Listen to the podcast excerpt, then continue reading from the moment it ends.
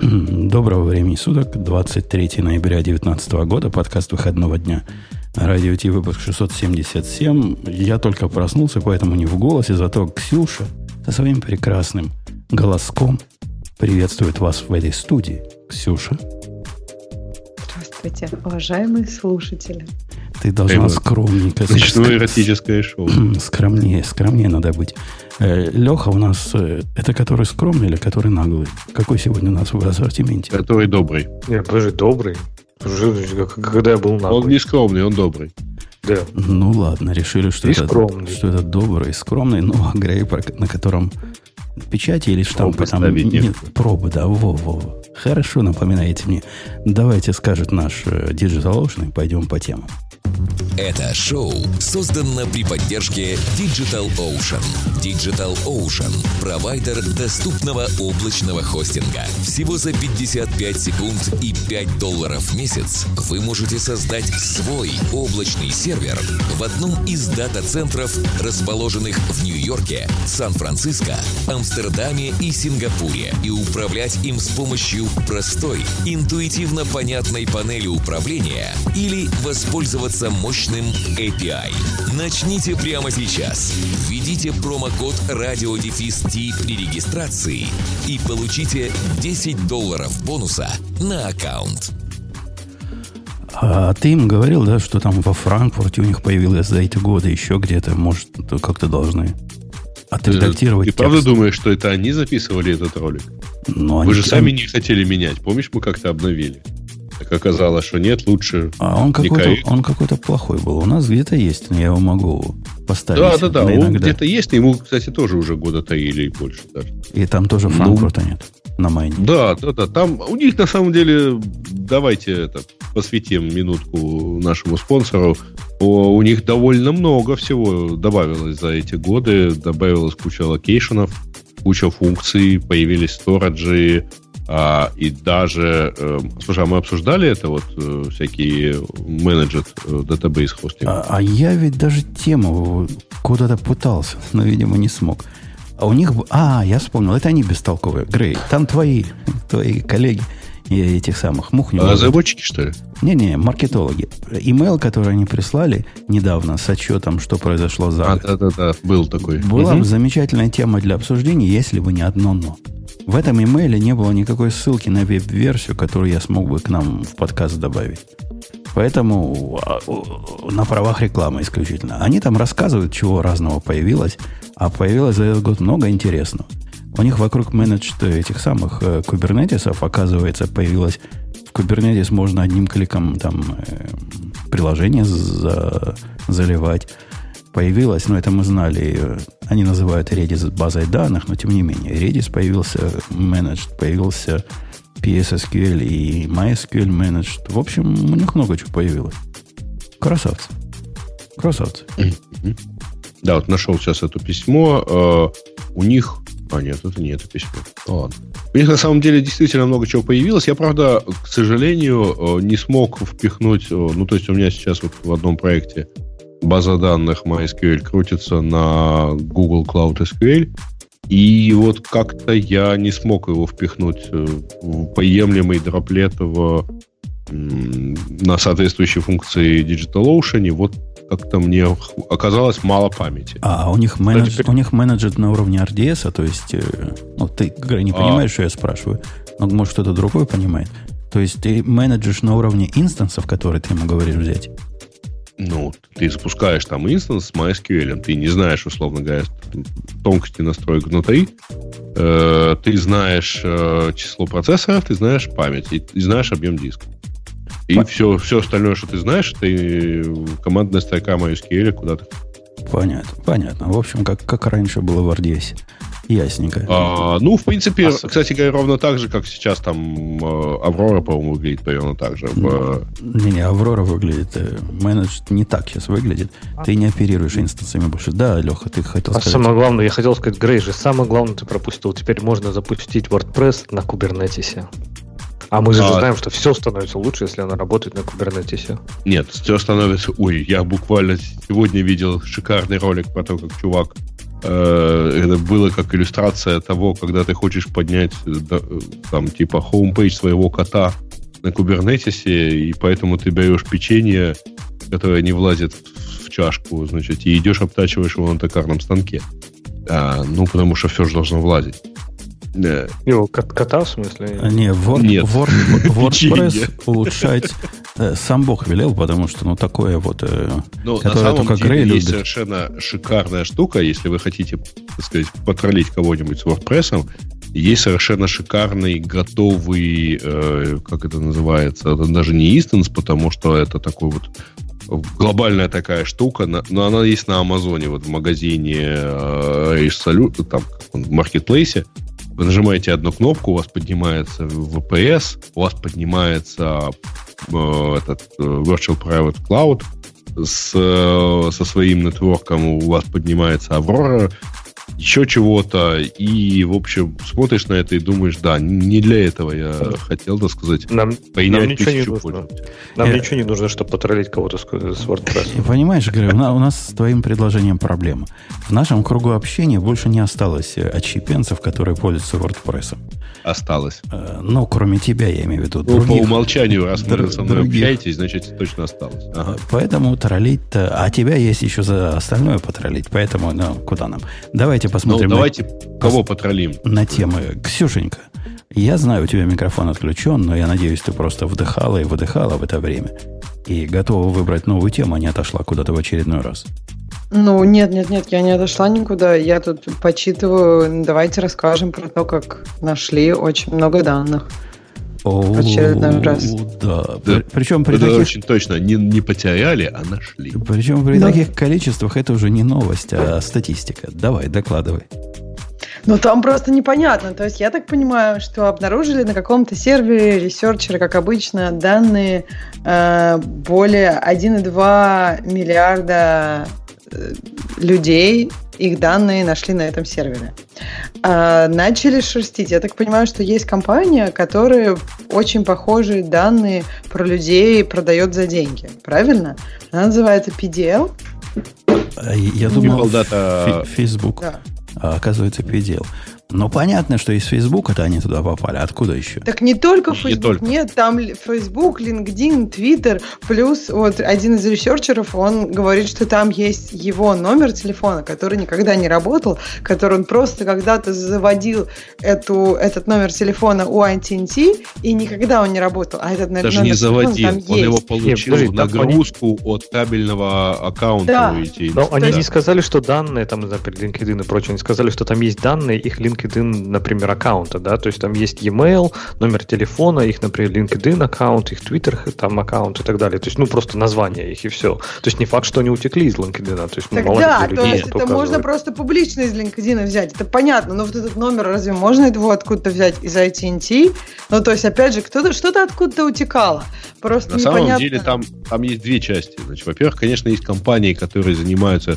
Это то, что они называют data enrichment, да, то есть вот обогащение э, всякой, э, всякой информации, и это причем выглядит как совершенно легальный бизнес. Это две компании, на самом деле, там, э, которые ты приходишь, ты можешь бесплатно сделать себе ключ, API-ключ и запросить до тысячи, сделать до тысячи запросов.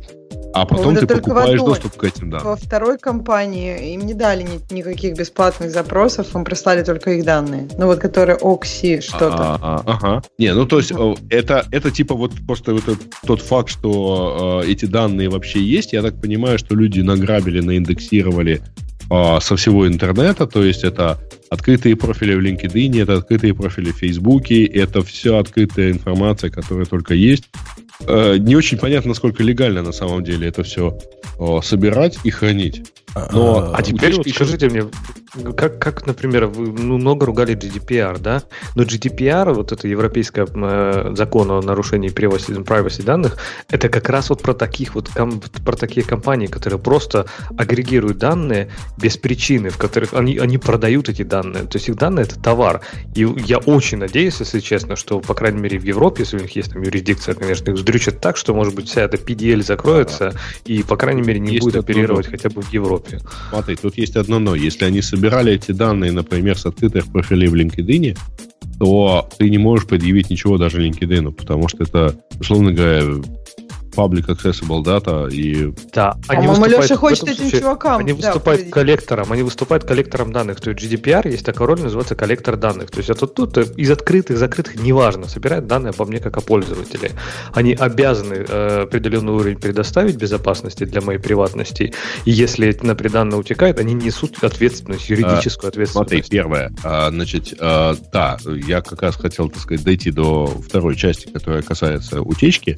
Потому что э, в действительности GDPR же требует вот от этих людей, которые являются операторами, там, коллекторами и так далее, а требует предоставить еще и механизм, ну, там, возможности удалить свои данные. Вот. Но Конечно, а, я а, новость... решение у меня. Они обязаны получить мое разрешение на сбор этих данных. Ну, подожди. Предполагается, что ты дал свое разрешение на э, сбор условно говоря, там, твоих данных в LinkedIn, да, и поэтому тот, кто поиндексировал на публично доступном э, твоем профиле эти данные, по идее, не требует, ну, не надо ходить... Подожди, а если я убрала оттуда свои данные, если... то как бы... Вообще, вообще, Леша, я с тобой не согласен по трем пунктам. Вот конкретно. Во-первых, э, это какая-то утопия. То есть предполагать, что индексация интернет-заход нам... Если я зайду, Леш, на твою страницу, на твою страницу личную, и там внизу написан твой email. Если я на бумажку твой email запишу, должен я у тебя на это разрешение просить? Ну, это какой-то абсурд. Если, не-не-не, смотри, если у тебя на бумажке будет записано мое имя, фамилия, мои, например, там, не знаю, дата рождения, мой e-mail, э, без моего разрешения, то есть ты собираешь данные, ты обязан предоставить безопасность этой бумажки. Ты обязан хотя бы ее положить в ящик стола. То есть если ты, ты уже... наклеил на, на ты... свою улицу и сказал, смотрите, я вот на чувака собрал данные, нет, вот тогда да, есть, ты несешь э, Тут есть как раз вторая часть новости, которая заключается в том, что, в общем, утечка заключается, заключалась в том, что исследователи э, насканили э, Elasticsearch сервер, который лежал вот с открытыми данными, потому что Elasticsearch хранит довольно, так сказать, в, в plain, ну не так, там не совсем plain текст, а база, но он хранит достаточно прозрачно, так сказать, свой индекс, и эта штука, как водится, блин, в последнее время торчала открытая в интернете. А, от, можно было от этого... Без API дойти туда и запросить. Не, не без API, с API, но, а, Леша, не, от, не, не. от а, этого... Там на самом деле, по-моему, они нашли именно открытый доступ к самой... Так это то же а, самое. Но API, API не API, это то же самое. Открытый доступ, неважно каким клиентам. То есть, видимо, у него API торчал наружу, Нет, смотри, не, не защищен. Если ты идешь, запрашивая данные через API, то ты а, принимаешь какие-то условия использования, э, обязываешься, так сказать, а, использовать. О, о чем ты говоришь? Какие условия?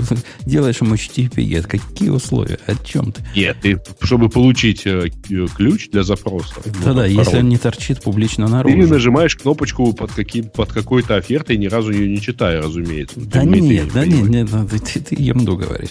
Ну, представь, что, что такое... Я не знаю, как эластик э, конкретно настраивается, но открытая Монго, которая лежит в интернете. Что это означает?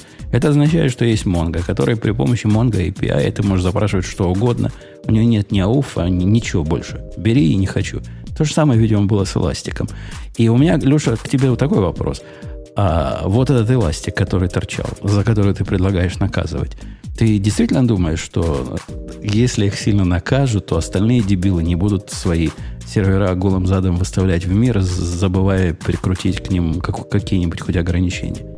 Тебе на ну, самом деле кажется, что тюрьма это лучшее средство для выравнивания рук программиста. Ну, во-первых, смотри, одним дебилом станет меньше. То есть одну из вот этих... Понимаешь, что это дороговато. Кажется, это, это да. штрафы, да. Это штрафы, это но, не тюрьма. И, и, тюрьма? Я утрирую. Мне кажется, эффективно будет, если они продают эти данные, получают за них деньги, то если они не умеют их хранить, то вон из бизнеса, как ты любишь говорить. Конечно, Конечно эти вон из бизнеса уйдут. Но есть еще 2 миллиона других дебилов, которые делают это точно так же. И я, я к тому, что делают они это не со злого ну. умысла. А они делают, потому что лучше да. не умеют. И... Так, а, ну и что? И... То есть, я к тому, что это же неправда, это то, что другие делают тоже неправильно, это неправда. Ну, конкретно этих, окей, этих поймали, да, они понесут там, не знаю, заплатят штраф, уйдут из бизнеса и так далее. И, ну, окей, одной компании станет меньше. Следующая, может быть, задумывается, задумается. Не задумается, ее тоже поймают, тоже дадут штраф, они тоже уйдут из бизнеса. И, по сути, я говорю, это вопрос в том, что, конечно, мы не можем на всех повлиять заранее, мы не можем гарантировать, что больше таких утечек не случится. Но это же не значит, что если компания просто откровенно презрительно наплевала на защиту данных. Ее бизнес это сбор данных про пользователей. И они просто, не, не знаю, это они презрительно наплевали. Они не просто не сделали этого, они как-то как в насмешку просто этого не сделали. За это надо наказывать. Обязательно. Да ладно. А, а мне, а мне кажется... Оставить торчать на нестандартном порту Elasticsearch э, на э, инстансе в АВС, вот это вот прямо наплевали демонстративно и так далее. Да ничего не Они наплевали. сделали эти данные публичными. Они не сделали эти данные публичными. Нет, нет, подожди. Они сделали следующее. У них есть вот, условно говоря, база, и вот Elasticsearch, который ищет по их базе, торчал одним портом в интернет.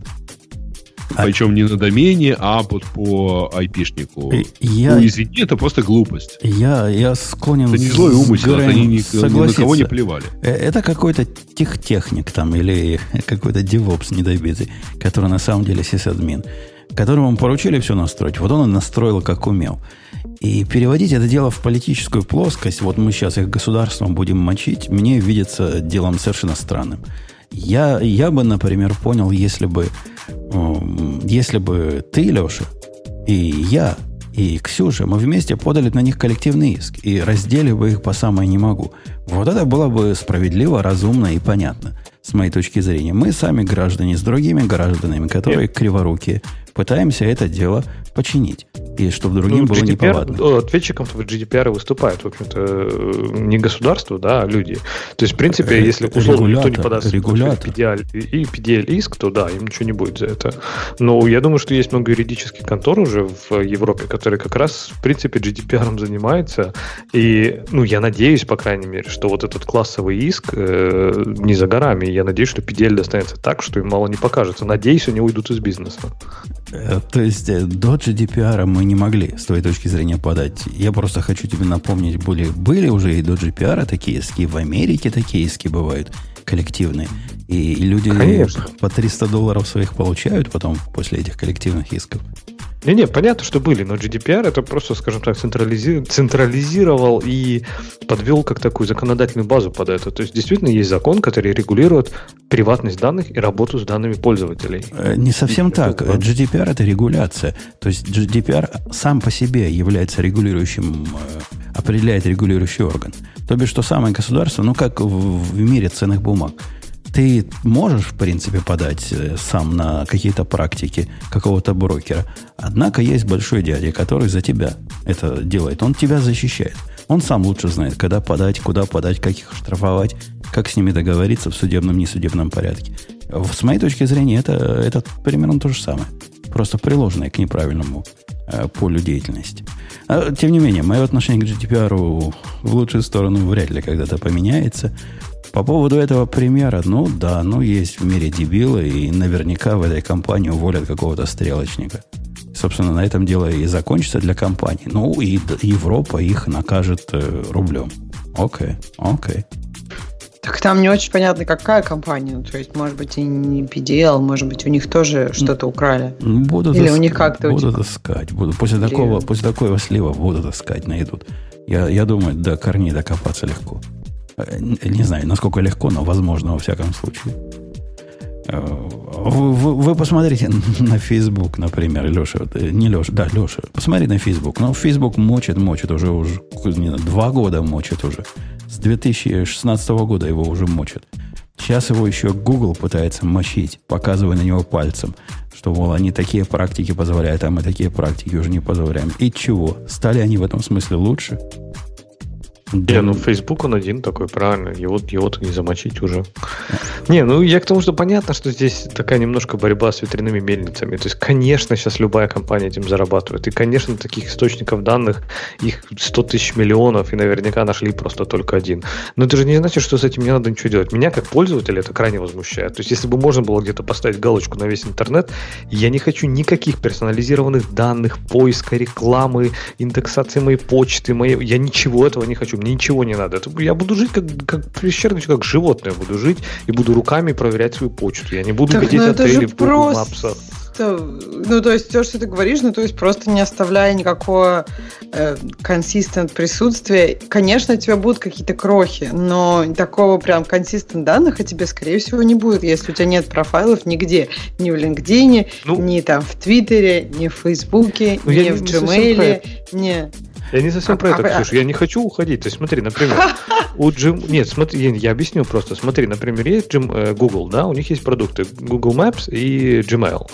Когда мне приходит, например, регистрация на рейс на какой-то или там в отпуск, да, в Gmail, они это индексируют и на Google Maps мне добавляют, о, а вот ваш отель, пожалуйста, на картах, о, а вот ваш рейс. Я не хочу. Не трогайте мою почту, это не, не связанный сервис. Не пользуйся, не Нет, пользуйся я... ни Gmail, не пользуйся ни картами. Ты сказал, я так и делаю. Человек, подожди, ты я так и делаю. Ты вообще знаешь, если ты пещерный человек. Нет, я пользовался, когда они начали так делать, я перестал пользоваться, да. Я, в принципе, сейчас не пользуюсь практически Gmail. То есть он у меня а остался там для...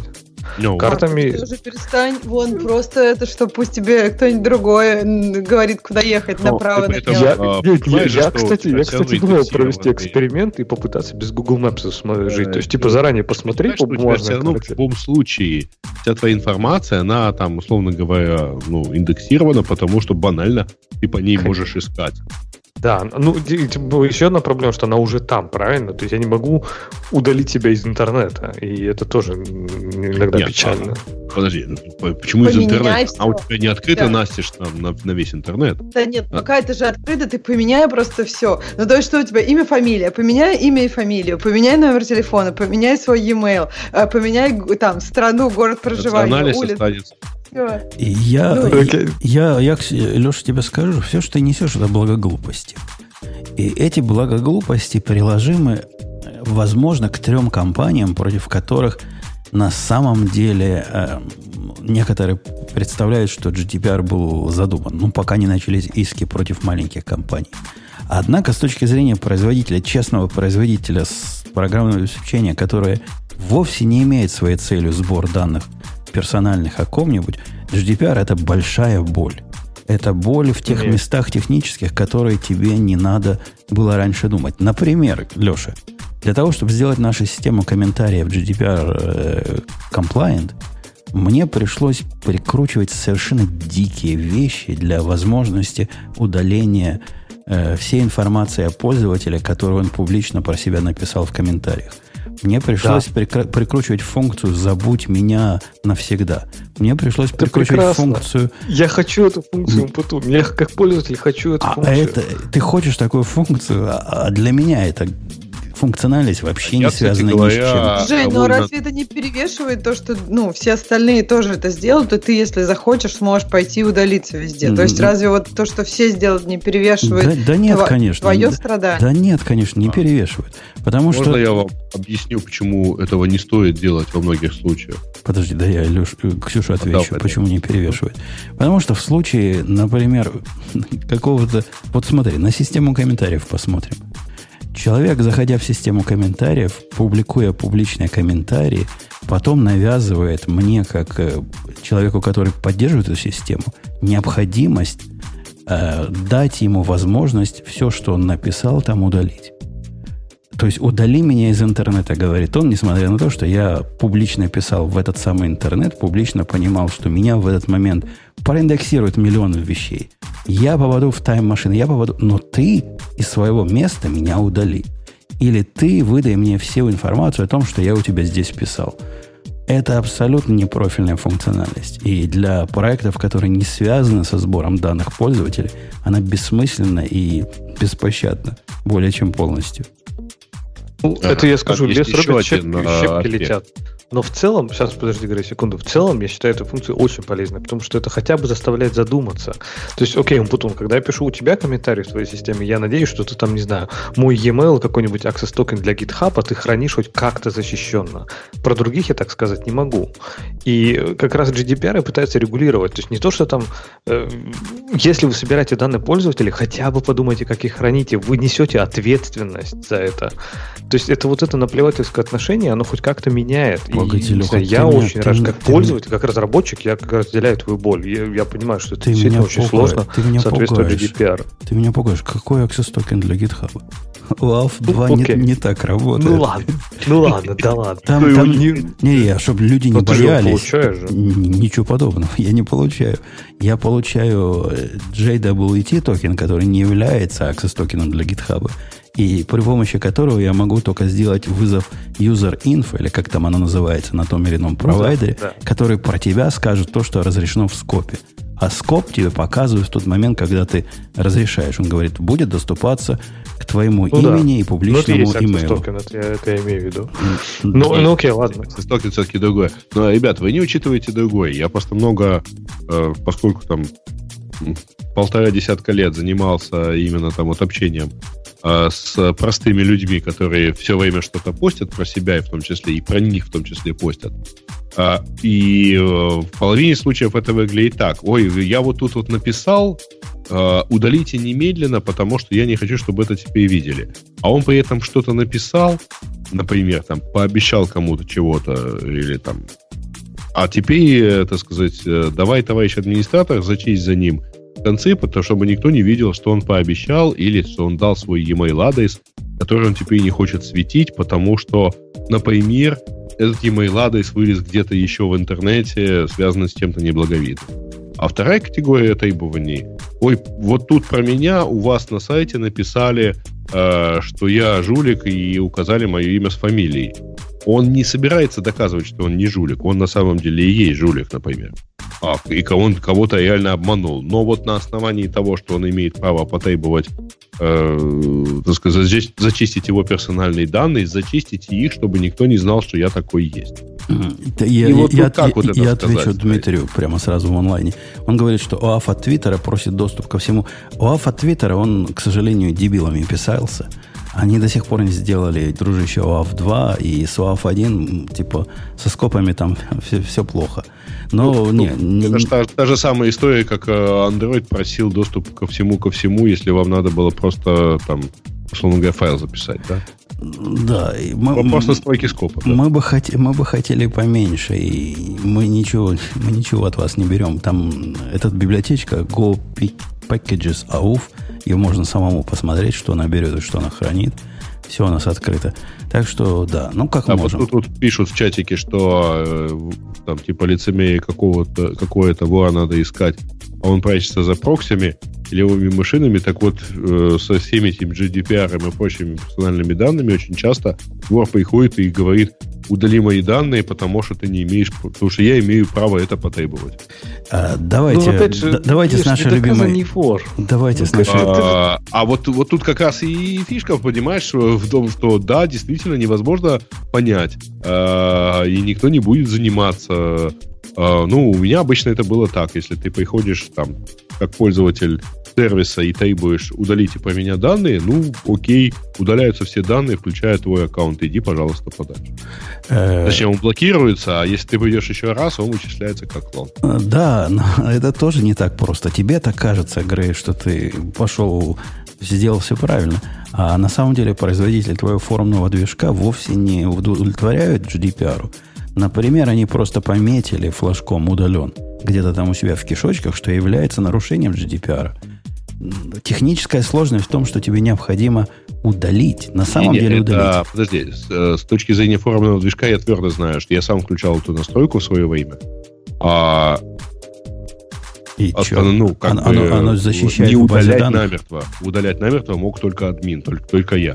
Э, это же вопрос, что она имеет в виду под удалять намертво. Ну, полностью удалить. Да, да, Пометить да. удаленным и удалить полностью. Вот удалить полностью мог только один человек. На, да, да не факт, что он удаляет полностью, но может удаляет. Я не знаю твой движок. А, не-не-не, ну, слушай, извини, я ж э, Ходишь могу, в базу, сказать, посмотреть в базу и увидеть, что этой данной там просто нет. Э, давайте перейдем на следующую тему, потому что на эту мы можем вечно говорить.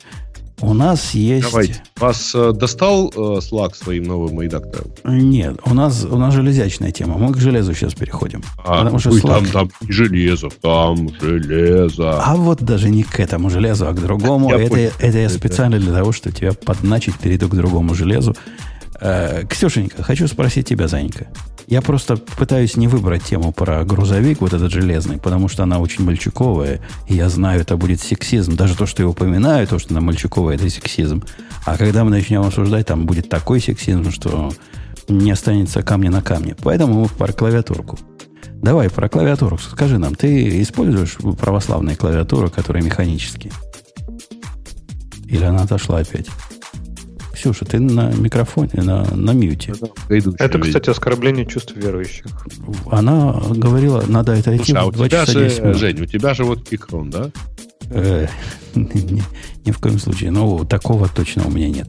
Речь идет о выходе Keychron K2 клавиатуры, которая, как обычно, это Keychron. Keychron это явно китайщина какая-то, вот вообще суровая.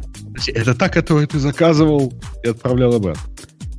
Я такую конкретно не заказывал, но другую клавиатуру от этой фирмы я заказывал, и мне лень было ее отправить обратно, поэтому она у меня в ящике лежит. Повернул голову, увидел, лежит. Лежит. Это K2 клавиатура, которая со стороны внешнего наблюдателя выглядит как весьма интересная затея.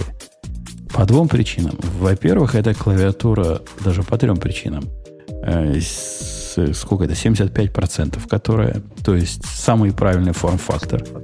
Без, без нампада. Не-не-не, не просто без, без нампада, это называется 10K less.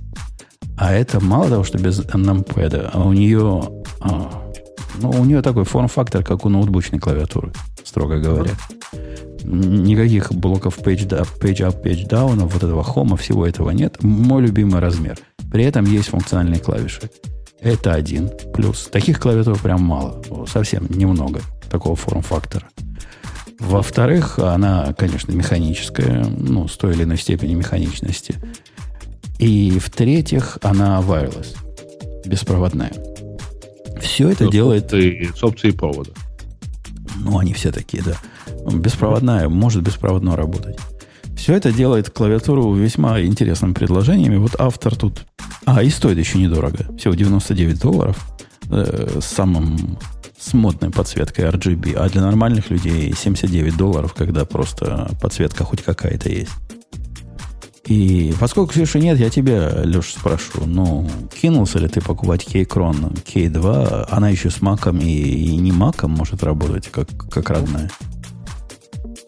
Слушай, я что-то пока все равно не убежден в этих механических клавиатурах. Я очень мало ими пользовался, прям, прям конкретно мало, ну, дни, да, считанные какие-то жил я с механической клавиатурой, и причем в офисе, то есть, может быть, не такое экстремальное, скажем так, тестирование.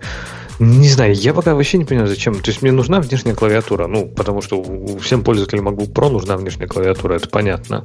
Но я пользуюсь вот этой маленькой маковской, как Magic Keyboard, да, наверное, и прям там все нормально, все работает. Она маленькая, удобная, как вот ты говоришь, 70% или как там она называется. И прям вообще классно. Зачем, зачем вообще что-то другое нужно? Зачем а, ты пользуешься а, у, меня, а у меня для тебя просто совет. Это объяснить невозможно. Это абсолютно... Я даже не знаю, с чем сравнить. Это надо попробовать. Э, ты ведь человек э, достатка высокого. Ламборджини-то, мы знаем, ты уже купил после вашей приватизации. Поэтому после Lamborghini вторая покупка должна быть такая клавиатура, как у меня. Просто купи э, такую клавиатуру, как у меня. И попробуй. Не понравится, обратно отошлю. Но, скорее а всего, ты скажешь мне спасибо. А, Грей, какая у меня? Vortex, Vortex Race. Во. Она mm-hmm. как раз такого форм-фактора. Она проводная. Тебе провода не очень вообще не очень нравится. Мне надо, чтобы вот красивенько посередине белого стола лежала белая клавиатура и никаких проводов, чтобы не несло. К сожалению, такой прекрасной и без провода нет. Ну, не знаю, к сожалению ну, или к На счастью. самом деле, этот, как это, NK Rollover все равно без провода недоступен. Поэтому... Э, короче, Леша, вот это покупаешь Vortex, подключаешь на проводе, да, помучается твое чувство прекрасно, никаких глупостей, никакой подсветки, ничего этого нет. Не надо ничего этого. Просто клавиатуру механическую. Э, спросишь меня, какие, какие кнопки выбрать. Они разного вида бывают. И Слушай, тут... ничего себе, мне придется колесо от Lamborghini продавать теперь. Конечно, она стоит 100, 170 долларов, 100, 150 долларов, где-то так. Э, это как э, не одно колесо, это одна заплатка для твоего колеса. Но все равно деньги.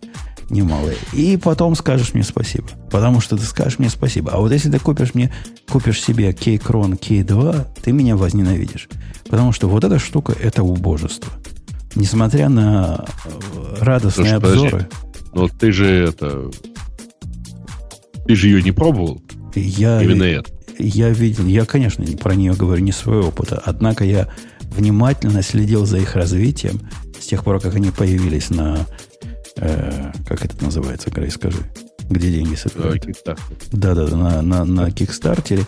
И видел ранних, э, ранних получателей их образцов, которые удивлялись, может, это только прототипы такие. И теперь посмотрел на профессиональных обзорщиков клавиатур, которые их осматривали. А вот эти профессиональные обзорщики, такое впечатление, что у них все обзоры оплачиваемые, потому что они все всегда хвалят. И даже эти люди не смогли эту клавиатуру похвалить. В ней в ней все странно, в ней все плохо, в ней все дешево, в ней не тянет даже на эти 79 долларов, которые они пытаются с вас взять. То есть э, механика там, ну, из дешевых, ну ладно, это, это можно пережить. Сами кнопочки самого дешевого вида, которые могут быть.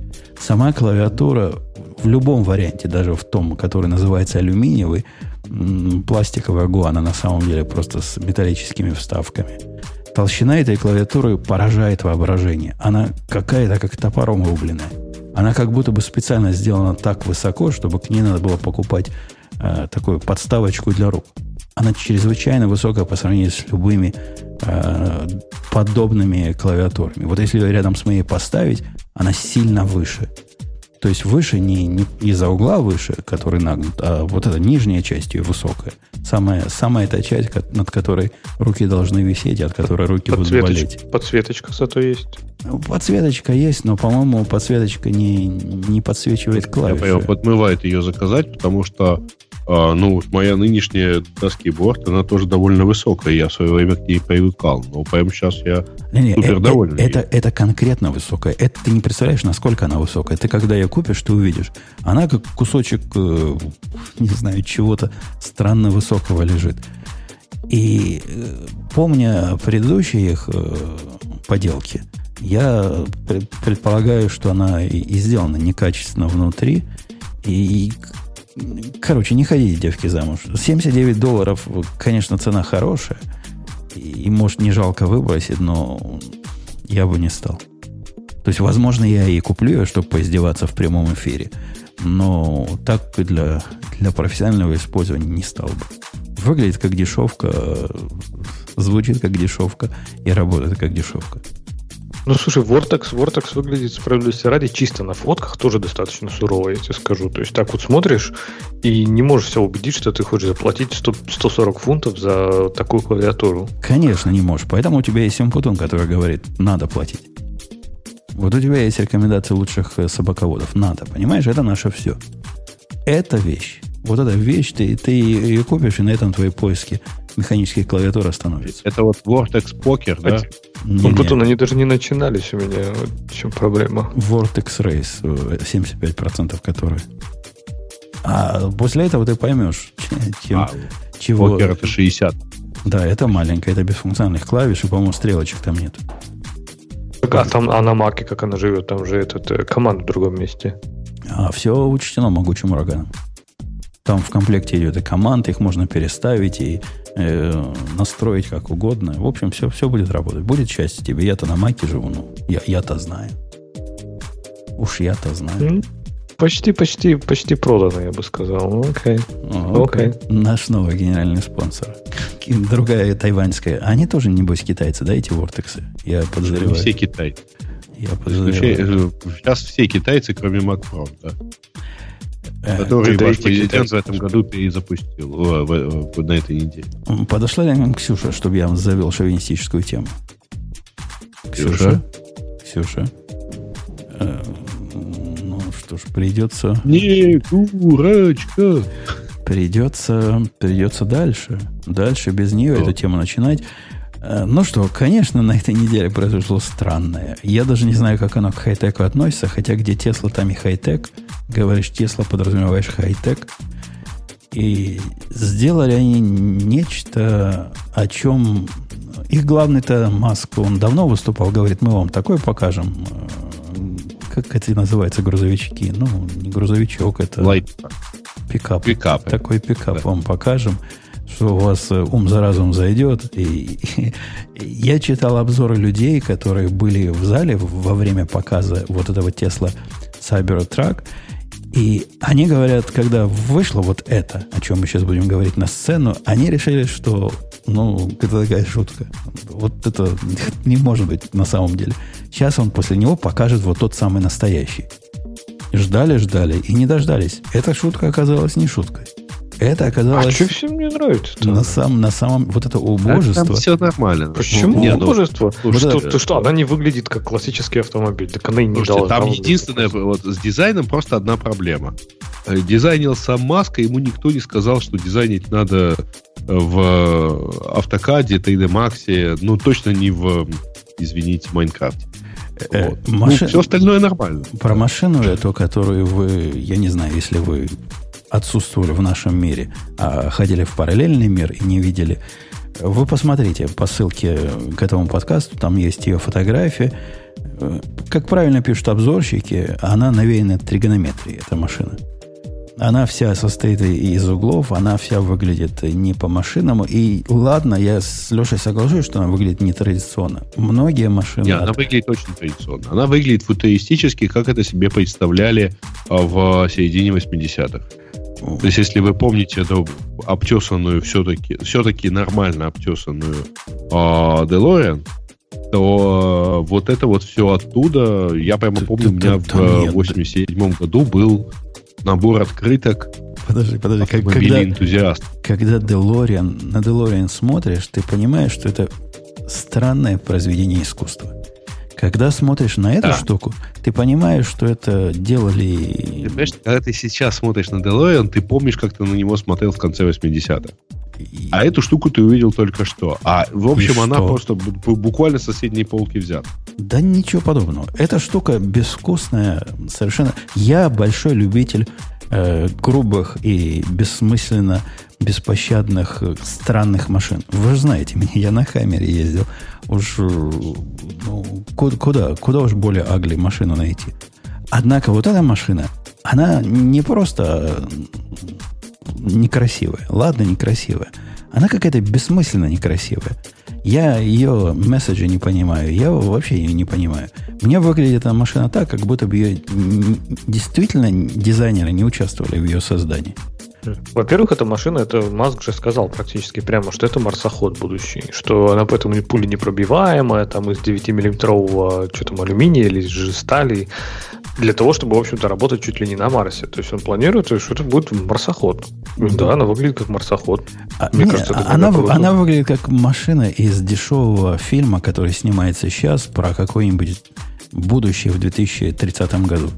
И действительно, только дешевые фильмы вот такие машины зарендерят. Потому что те, у кого есть бюджет, зарендерят что-то поприятнее. Ну, слушай, ну, что касается... Ну, ну, прав... ну, шейдеры поплыли. Ну, что касается непробиваемости, действительно, говорят, у нее вот эта сталь, которая, она покрыта...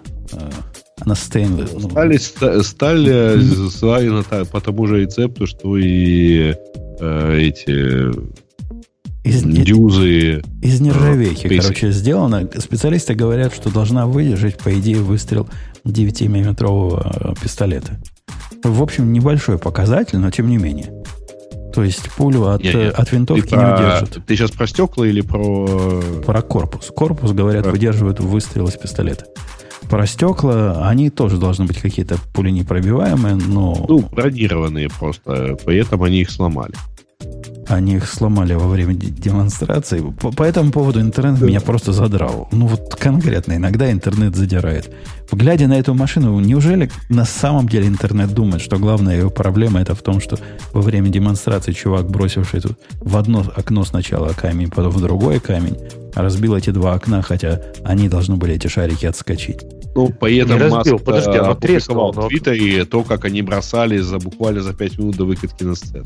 И, и тем более, кстати, он, он не разбил, он не пробил уже окно-то. То есть шарик тут не пробил. Внутрь машины а, он не а, попал. Да, стекло треснуло. Но окей. тем как, даже и стекло не треснуло. Ну вот ровно... А как они объясняют, что на сцене треснуло, а так не треснуло? Они как они не объясняют. До, до этого не пробовали, видимо. Ну как? Да, да, да, в действительности, кстати говоря, требования к э, любому бронированному там стеклу или там любому корпусу не, не, не разбиться, а не дать себя пробить. Ну, то есть он должен поглотить энергию, условно говоря, той же самой пули или снаряда, а, и не нанести ущерб этим. То, что он в этом процессе ломается полностью, это, в общем, нормально. Э, Но это вовсе не был пример того, что это стекло поглотит энергию, потому что если бросить такой же шарик в лобовое стекло любой современной машины, произойдет точно такой же эффект. Оно не рассыпется на кусочки, дребезги напополам сразу, скорее всего, от такого шарика. А не, будет не, примерно такая же вмятина. Шарика оно, скорее всего, рассыпется, причем оно раз, разобьется на мелкие кусочки, и эти кусочки, скорее всего, будут удержаны средней пленкой. Ну, то есть триплекс. Он, Я думаю, шарик внутрь в любой нормальной, в обычной машине, если это такой вот, там, посмотрите, шарик, то он в руке его сжимает, он такой здоровый. Если это стальной шарик, если кинуть в, так нормально в стекло в боковое любой современной машины, я уверен, что он пройдет внутрь, ну, вообще без проблем. А, боковые стекла, ты прав. Они, они, в идеале они, собственно... стекло должно рассыпаться на, условно говоря, такой стеклянный песок чтобы не было крупных острых краев. Боковые рассыпаются. стандарт закаленного стекла. Подождите, но передние, ну неужели вам никогда камень не летел на дикой скорости из-под колес впереди идущей машины? И ваше нет. переднее стекло разваливается сразу? Да ничего подобного. Нет, оно не да разваливается. Нет, оно так трескается, и камень есть... не попадает тебе внутрь. А, ребят, ребят, Таиплекс состоит, ну, то есть стандартное лобовое стекло состоит из как минимум трех слоев. Это два стекла и слой клея между ними. Ну, то есть вот слой клея держит мелкие кусочки. Э, Но задача стекла разбиться как можно, как можно Давай, более мелко. Давайте мы не будем уподобляться интернету, который исключительно на этом сконцентрировался. Давайте, да, а, и пойдем про, про, про машину там. Машина это с точки зрения, ну, Тесла, ну, это Тесла. Она поставляется по ценам разным. Самая дешевая, по-моему, 50 тысяч долларов, да, стоит? 40, по-моему. Ну, 49 тысяч. 39. 40 тысяч долларов, они говорят, с одним двигателем и э, поправьте мне 200 миль, да, или 300, 200? 250. 250. 200, 250. Ну, как, как их стандартные, низко, низкобюджетные. На зарядке. При этом э, машина вот такой цены может тянуть столько же, сколько мой джип. То есть 7 тысяч э, паунд у нее... 7500. У меня тоже 7500. Я ну, не вот, знаю, сколько у тебя. Да? Вот эти 7, 7, 7500 или 7000 это вообще много для традиционных машин. Это ну вот из обычных машин, я не говорю уж про специальные пикапы, которые заточены на подтягивание тяжелых вагонов, это прям много считается. Это прям ого. Это И... сколько? 4, 4, 4 тонны, да? Ну, то есть ты можешь практически что угодно к ней, к ней присобачить и тащить. При этом с увеличением э, категории, с повышением категории, а там еще две лишних категории есть, каждый на 10 тысяч дороже предыдущей, при каждой увеличивается мощность, э, время до время разгона, время ну, в общем, все, все параметры динамически улучшаются, и в том числе улучшается, сколько она может тащить. Вот в самом да. большом режиме она тащит что сумасшедшее совершенно, да? Что тащит? Ну да, в два раза больше, 14 тысяч паундов, и самая дорогая, она не на 10 тысяч дороже, она на 20 тысяч дороже. А, То есть 70. 80? 70. 70 69 900. При этом она разгоняется меньше, чем за 3 секунды до 100, да? До... 2,9. Да. Э, э, это много. Это, это реально много. Это сравнимо да. с... Добавил. Это мало, Женя, ты хотел сказать. Ну, я имею в виду мощность. Это, это круто, Женя, хотел сказать. Это много мощности. Хотя люди, которые ездили в машинах в этих, я читал обзоры тех, кто в них поездил, там были демонстрационные заезды, говорят, что в отличие от э, спортивных Тесл, которые показывают тоже хорошие торки, хороший разгон быстрый, в этой не ощущается мощи. Видимо, из-за того, что она большая, тяжелая. Тяжелая. И, и, и вот такая как- как-то едет, едет, едет и едет. Ну, вагон и вагон, едешь и едешь. Люди говорят, внутри она очень просторная. Вот, просто вообще столько места, столько места, а, что прямо вообще. И это, это, конечно, хорошо. Простор это хорошо. Тем не менее, размером она здоровая. Она... Парковаться, я думаю. Всегда, она... когда очень большая просторная, это вопрос, мне кажется, начинает как-то это потом куда-то запарковать. Она, да, вот парковаться, во-первых. Во-вторых, у нее нет зеркал же никаких. Никаких. Нет, на картине. А ты думаешь, они там не, не вылезают? Нет, нет. Тот, кто ездил, нет. говорит, нет зеркал. Глядя все... на то, как она выглядит в движении, тут нет никаких зеркал. Нет, здесь... А у нее типа камеры или как? У нее, у нее есть одна камера, которая все время показывает как-то, что сзади происходит. Ну, видимо, под большим углом, что тебе не надо боковые зеркала. То есть ты видишь во все стороны. И ты в эту камеру смотришь. Внутри сделано вот, прототип. Мы говорим о прототипе, потому что настоящих-то еще нет. Они будут где-то в 2020 году, да, по-моему? В конце 21-го младшая модель, конце 22-го э, вот самая мощная. Да-да, внутри она ощущается то ли недоделанной, то ли просто дешевой. Ну, то есть то, что должно быть э, крутым каким-то материалом, на самом деле какая-то полнейшая фигня, которая пытается выглядеть крутым материалом, хотя обзорщики говорят, что, ну, прототип, мало ли, может, может допилят. Снаружи, говорят, ну, салон Теслы тоже не, не, не вау-вау. То, ну, в смысле, Тесла, который сейчас уже ездит по дорогам. То есть я думаю, что тут салон тоже может быть простенький, но выглядит она бруталенько. То есть, в принципе, Тесла на дороге обычно выглядит хорошо. Тесла выглядит э, как Тесла. И не скажу хорошо, что плохо, но во всяком случае не убого. Это выглядит, на мой да взгляд, не... убого. Бога? А что у Бога-то? Нормально выглядит. Он тоже, не знаю, мне, мне кажется, что она выглядит интересно. Ну, то есть, на самом деле, сейчас смотришь на поток машин, и все они, ну, просто одинаковые. То есть, уже, уже трудно понять, кто есть что, и просто вот одно и то же. А тут какое-то, ну, на мой взгляд, интересное что-то. Ну, просто мне такого, так, такого типа машину, как бы, что мне тащить-то за собой 14 тысяч паундовая? Ну, Но не, вообще... она тебе не для этого нужна. Нет, она, что, она что? тебе нужна, чтобы съездить в, магази... в магазин, Ксюша, и там же у нее снимается верхняя вот эта крышка, и она при... ага. становится пикапом, то есть маленьким грузовичком. Э, она, конечно... То есть ты думаешь, я так в магазин езжу, да? В смысле, что мне оттуда надо потом Кон... вывозить конечно. как маленький в грузовичок? В Коско, когда ездишь, разве не надо тебе грузовичок? Там все только сильно упаковка она, конечно, целится на рынок э, таких элитных э, пикапов. Ну, явно она смотрит на, э, на Ford F-150. Вот она с ним всячески пытается соревноваться. И это чрезвычайно популярная модель э, пикапа в Америке. У них там есть разные разные-разные версии, и самая дорогая версия, пожалуй, даже дороже будет, чем самый дорогой. Вот есть ли элитные пикапы? Мне кажется, когда люди покупают пикап, они все-таки покупают подешевле. Ну, то есть, я не знаю, там 20 это... Почему подешевле? У F-150 ну, есть модель, которая называется, скажите нам каким-то словом, какое-то блатное слово, там все, во-первых, luxury, во-вторых, все мощное по самой не могу. Она такая fun -машина, ну... при том, что пикап кто будет ее покупать? То есть, может быть, есть какой-то... Насколько это широкий сегмент? То есть, они там говорят, у нас в статье написано, что вот, эм, как бы сегмент пикапов растет, но вопрос же, он растет, это сегмент элитных пикапов растет или просто сегмент пикапов растет? А, ну, да, пикапов нам, нам сказали название. Смотри, РАВ, разумеется, у тебя, если у тебя есть пикап, то почему он должен выглядеть, извиняюсь, как, э, ну, я не знаю, там, как газель? Да нет, ну почему? Он очень утилитарный, потому что пикап. Потому что на пикапе ну, некоторые там Это твоя единственная машина в большинстве случаев. Если ты покупаешь себе пикап, ты живешь не в городе. То есть ты живешь там где-нибудь на ферме, на ранчо, я не знаю, ну то есть ты, или там в маленьком городе, то есть это твоя единственная машина. Почему она должна Грей. быть утилитарная? Грей, ты был, ты был в Техасе? Там не все Нет. живут на ферме, на все, но типа 80% Да, но все ездят на пикапе. Ну и как бы они я, не Я ездил Грей, по Калифорнии вот, на джипе. Ой, ну, есть... Калифорнию. Не, ну, Калифорния там они хипстеры, господи. Не, не, не, конечно, они там на смартах ездят на своих и все. А, а, Ксюша, ты не права по поводу и, и, и не утилитарности, ни смысла вот этого всего. Смысла в этом нет никакого технического. То есть покупают пикап не потому, что хотят что-то в грузовике, во всяком случае, дорогой пикап. Не потому, что хотят в кузове возить негабаритные грузы.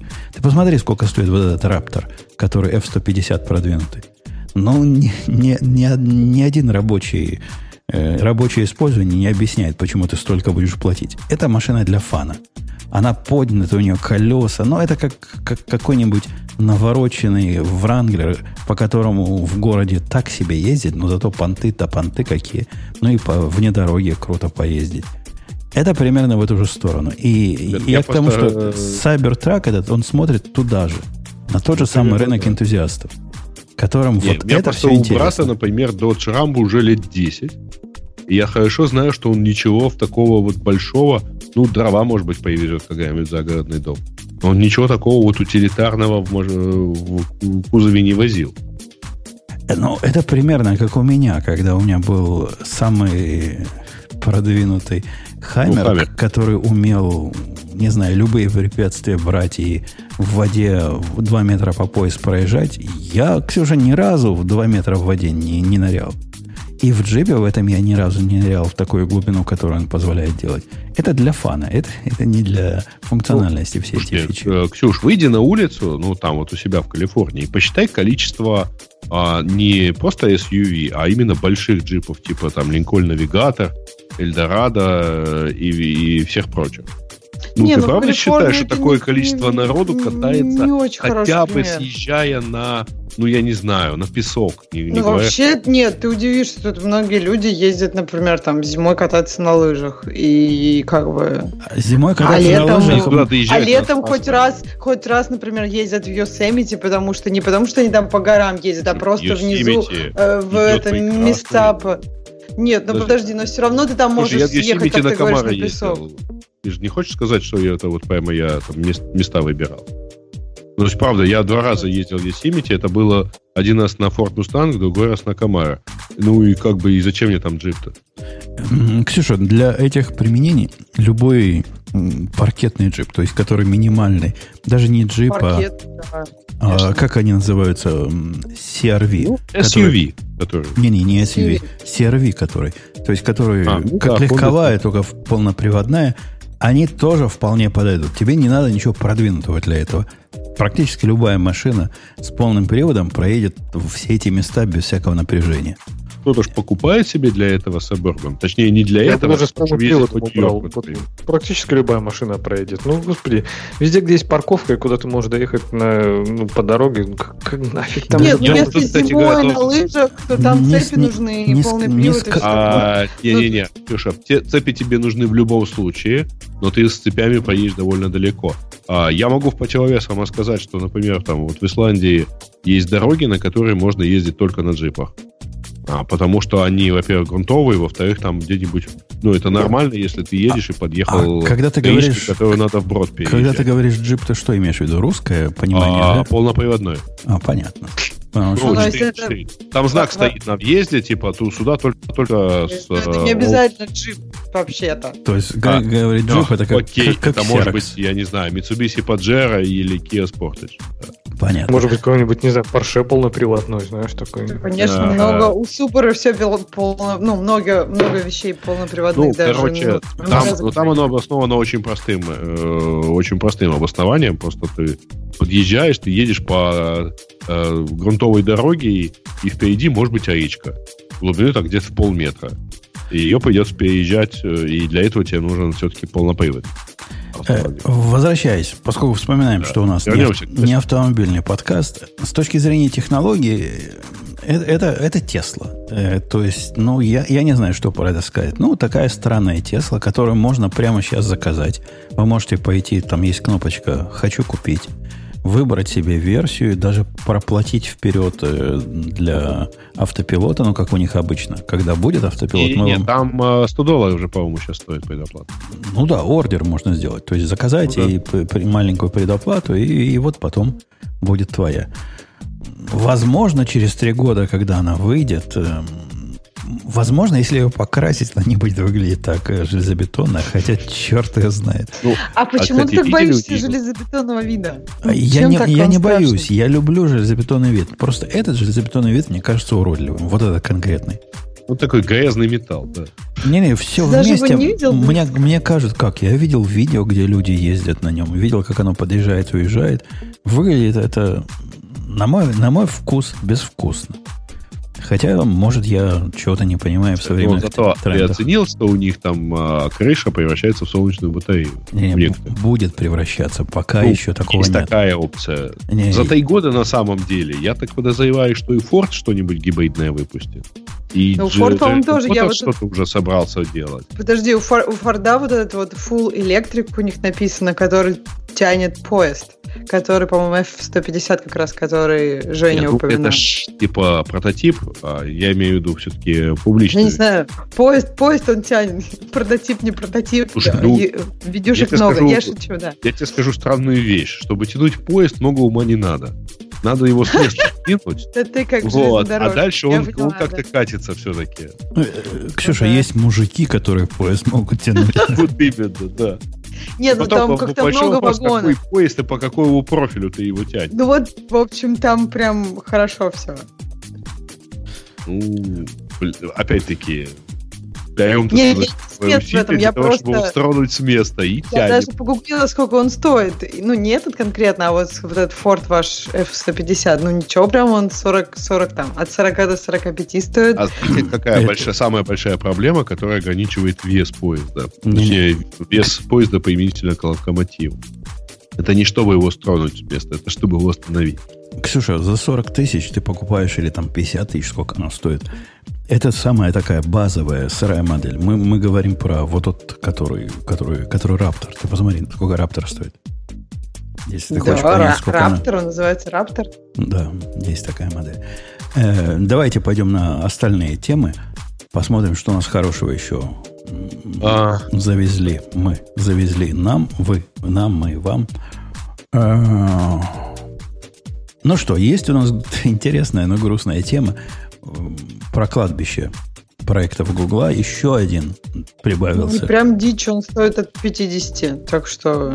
Еще один ну, прибавился к этому. Ну, ну, это от, ну там делаешь его Не, для, ну вот, себя. да, ладно, тут 70 есть. А Тесла, по идее, самая дорогая будет 70. Ну, то есть, в принципе, это абсолютно тот же сегмент. тысяч за автопилот.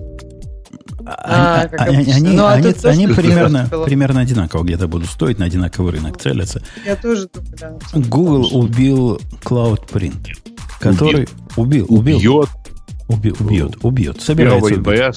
21 Да, скоро убьет Cloud Print, который они довольно радостно в свое время выпустили. По-моему, в те годы, когда э, вот эта Chrome OS вышла, надо было решение, а как, собственно, печатать из этого всего? Нужны специальные Cloud Print совместимые принтеры, правильно? Сказали они. То есть возможность печатать через, э, через, через wireless такой, особо через интернет, я бы даже сказал. И да, такая возможность, видимо, кому-то была. Не знаю, насколько люди этим пользовались, этим Cloud Print. Я в свое время даже специальную программульку купил, которая на Mac ставится и превращает Mac в Cloud Print совместимый о, девайс. То есть жена моя могла печатать действительно со своего хромбука, со своих всех хромбуков на, через мой Mac, который был подключен к обычному принтеру.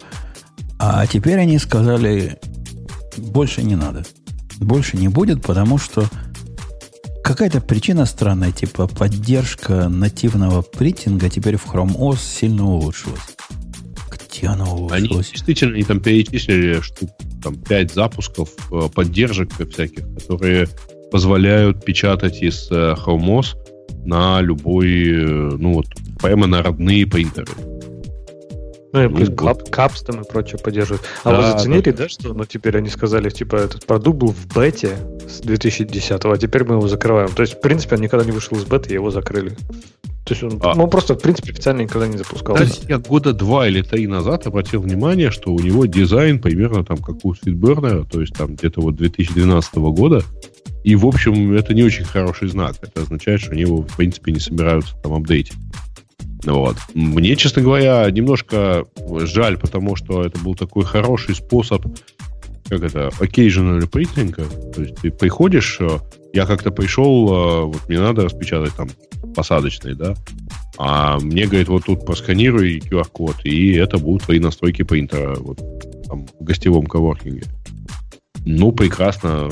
Просканировал, распечатал, и все хорошо. Не надо пользоваться всякими другими протоколами. А ты такой, не знаю, откроешь в своем э, MacBook этот найти принтер и скажешь добавить, у тебя точно так же добавится. Ну, там, там надо...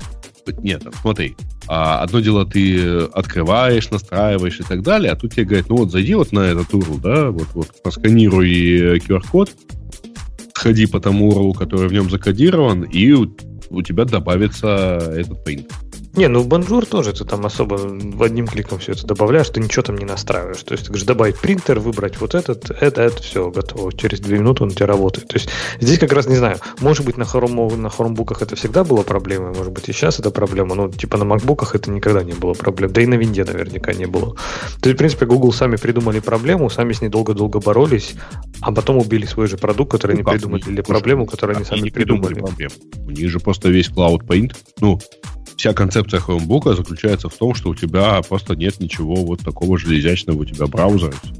И да, вот, но сейчас же они это поменяли. Сейчас тоже они поддерживают. Да, вот теперь они это все добавили, а теперь, кстати говоря, а как теперь печатать, например, будет из Chrome? Ну, там, да, Потому печатать, что так, печатать из хрома было можно всегда. этот как, как теперь печатать на тех э, хромбуках, которые вышли до того, как они добавили всю эту поддержку?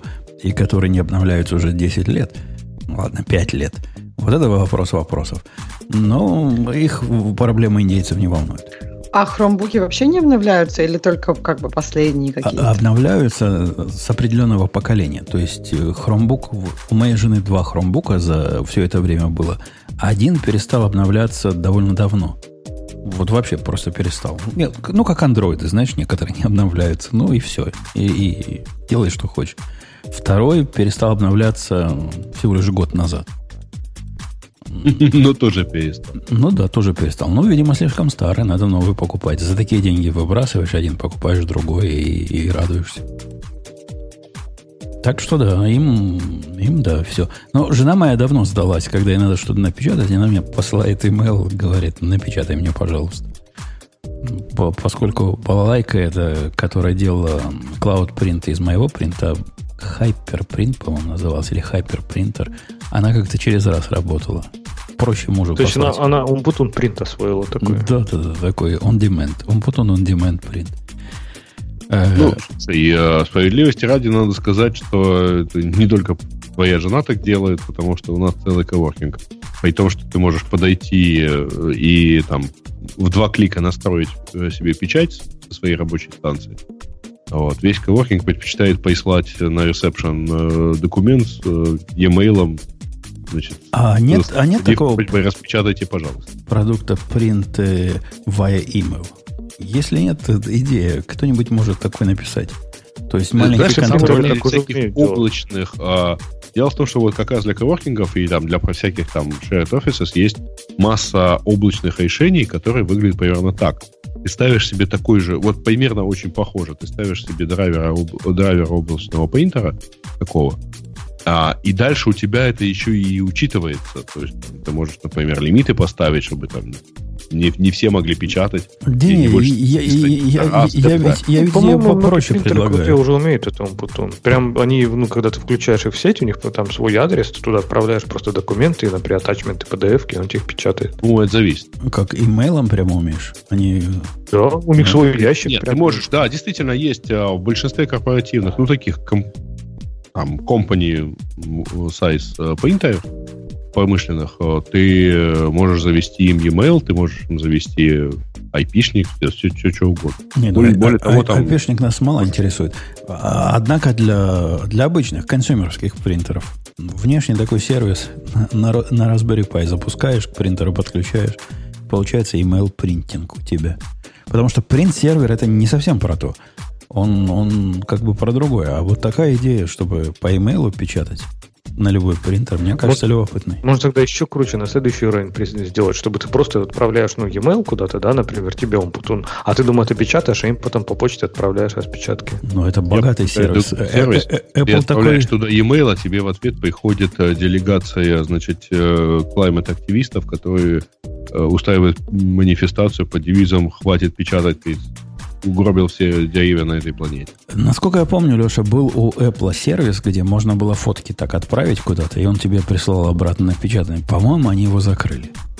Вы же сейчас много таких сервисов. Ну, ну то есть, где ты фотки ему это, и они тебе присылают. Могут да, целую книжку прислать, а могут просто по отдельности фотки. Ну, я, я, я ведь Apple ничего не по-моему, выключили. О, Apple, да, это закрыли. Был у них такой сервис, я даже когда-то печатал. А у Google, по-моему, есть сейчас в Google фото. Но э, есть и куча внешних таких. Ну, наверняка, потому что потому что есть такие и очепенцы, которым нужны бумажные фотографии. Э, давайте на... А у нас нету Бобука, у нас никого нету, чтобы честь России защитить. Поэтому давайте ее попинаем. Угу. Почему попинаем? У них интересный закон приняли. Приняли не до конца еще, но в, в каком-то чтении, которое уже близко к концу, как пишут специалисты о том, что... Не, по-моему, уже приняли в третьем чтении. Уже в третьем? Тут, по-моему, во втором сказано, в какой-то статье, которую я читал. Но, тем не менее, примут, видимо, до конца о том, что все устройства, продаваемые в России, должны содержать перезагруженные особые русские приложения. Хотелось бы, конечно, послушать начальника транспортного цеха, который сильно, видимо, эту идею поддерживает, чтобы Яндекс ставить везде, и чтобы Яндекс карты ставить вместо Google карты, Яндекс такси вместо поганого Uber и всякое прочее, наверняка кое-кто порадуется. А, вот тут Яндекс такси есть поганый Uber. Вот именно. Тут ты как-то не туда зашел, потому что как раз с Uber там все хорошо. Ну ладно, какой-нибудь Яндекс иду вместо поганого. Какая, какая поганая? Uber Eats, который тоже Uber, да. Хорошо, ну что-нибудь-то есть по-настоящему русское? Наверняка вот это настоящее русское можно поставить вместо, вместо Facebook. Одноклассники. Вконтакте вместо Фейсбука. Все-все это поставить. Э, а, собственно, с чего весь э, сырбор?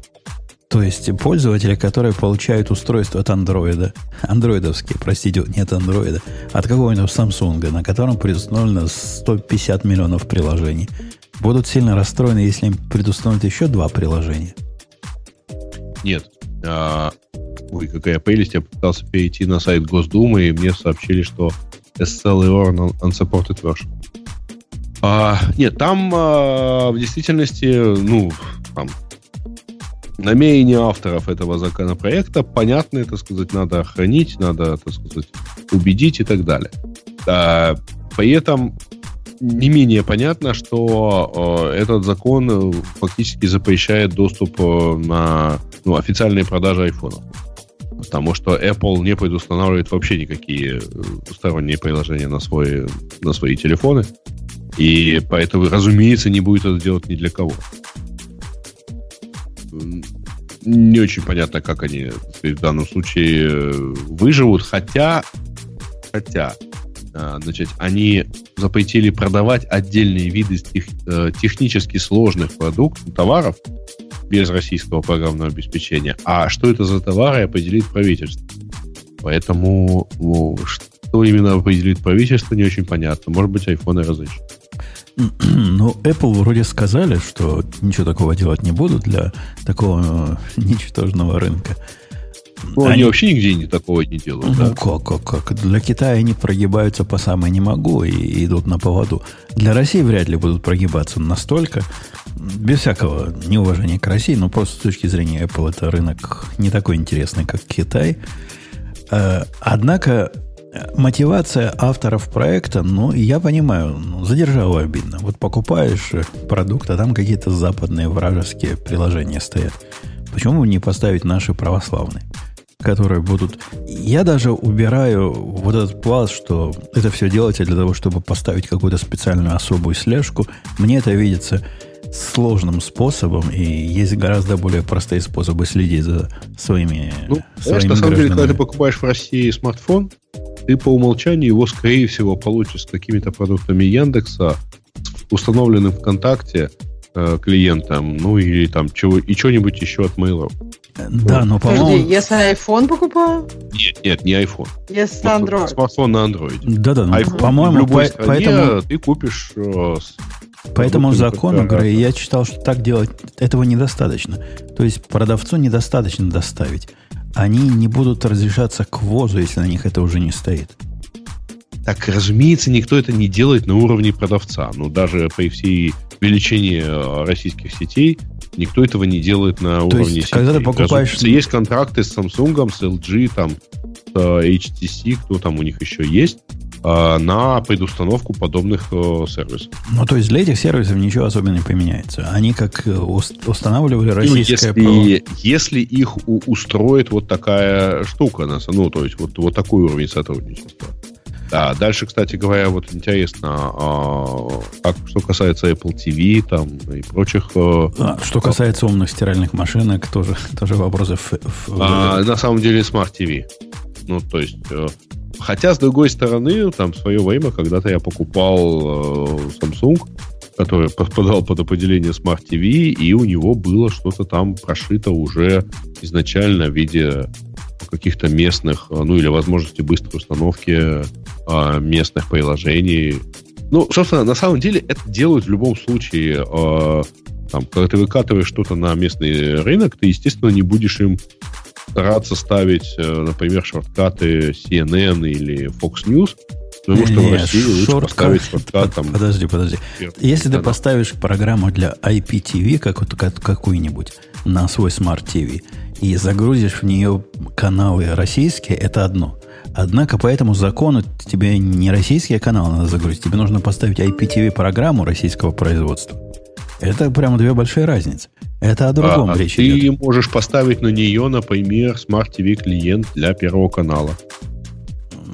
Ну, наверное, можешь, если он русский специально, этот Smart TV клиент, если его православные программисты написали. То есть, если это российский продукт. Ведь речь об этом идет, российские приложения должны быть. Я, я не знаю, как на это смотреть, но давайте, если предположить, что первая причина человеческих поступков – это глупость, а уж вторая – это какой-то дальний план, тут похоже про глупость, да, все, вот мне, мне кажется.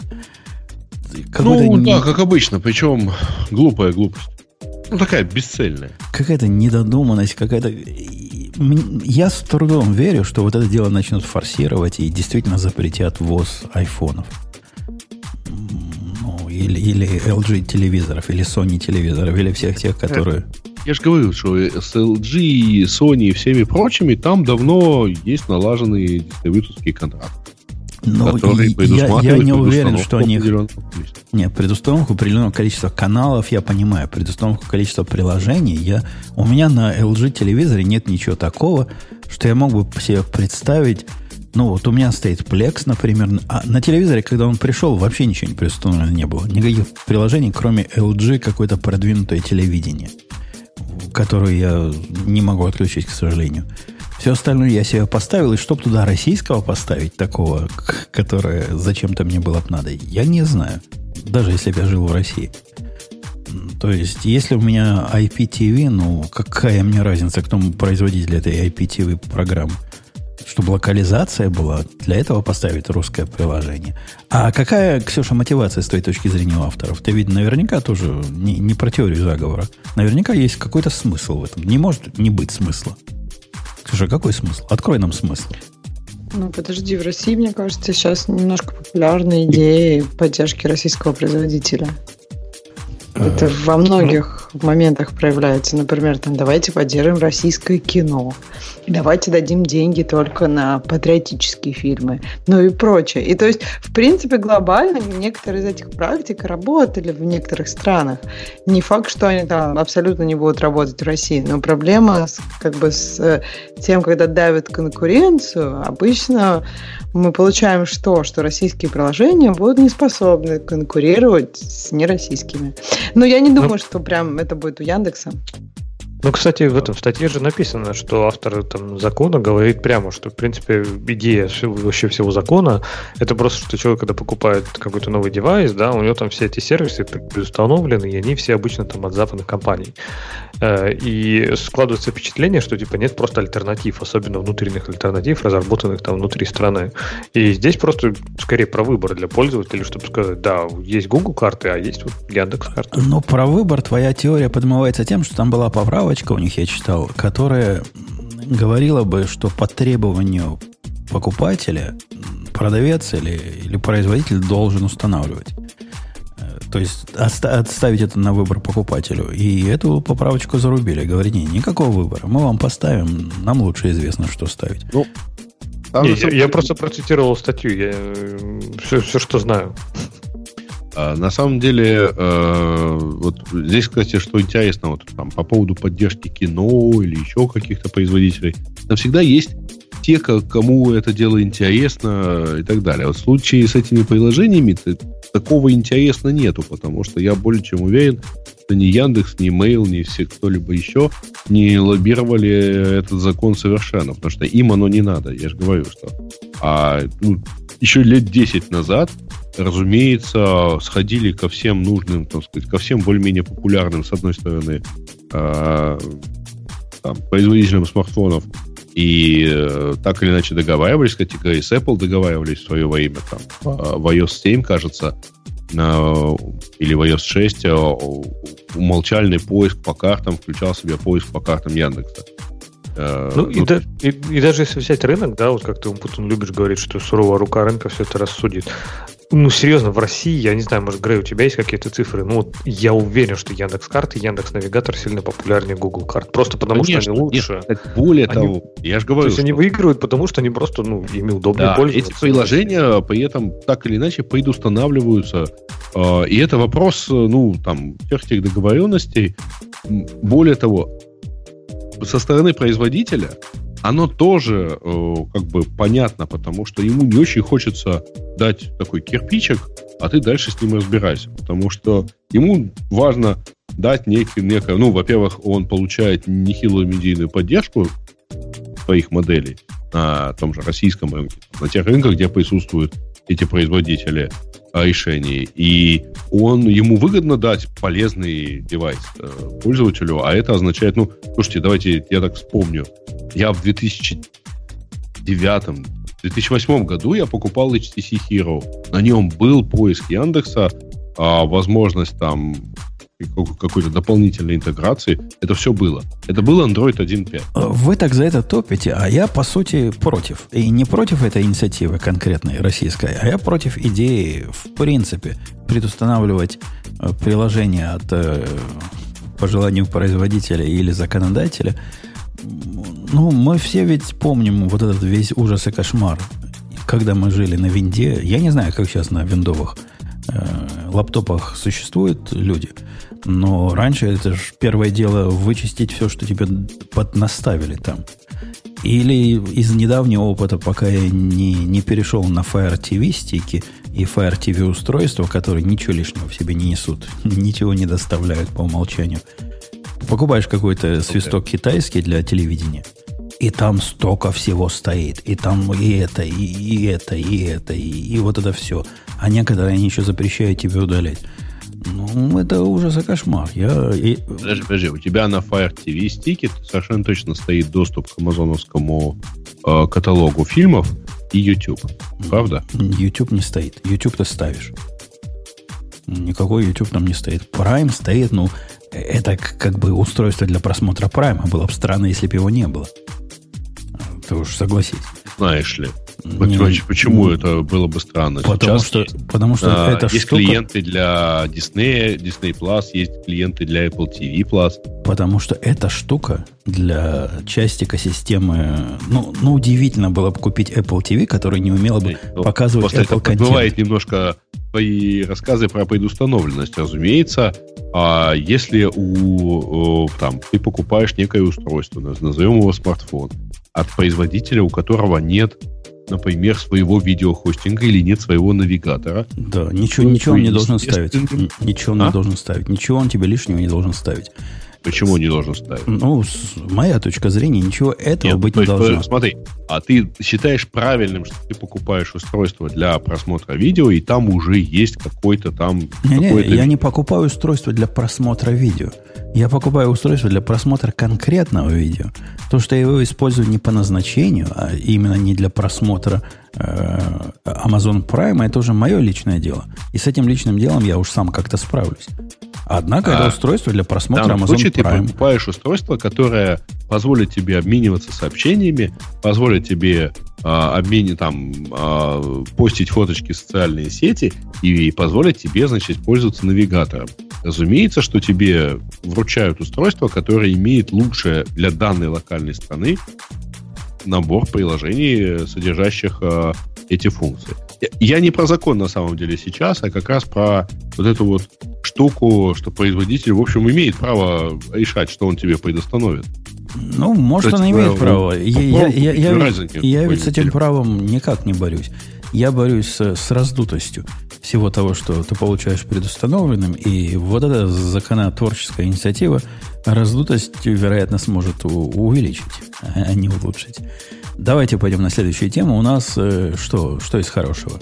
Что, что из хорошего? Что... О, у нас есть и Amplify Alien. Я думаю, Лехе прямо это вот самое, самое оно.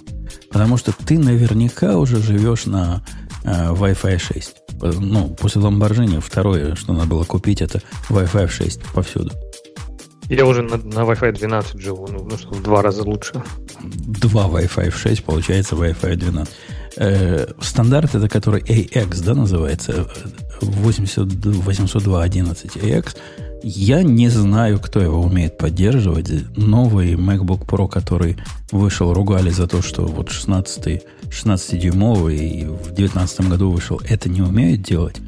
Но наверняка какие-то виндузятные лаптопы умеют это делать.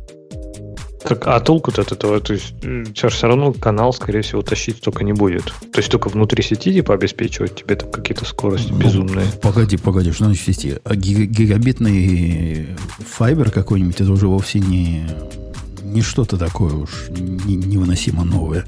А чем ты гигабит внутри создашь? Ну, точно не массовое.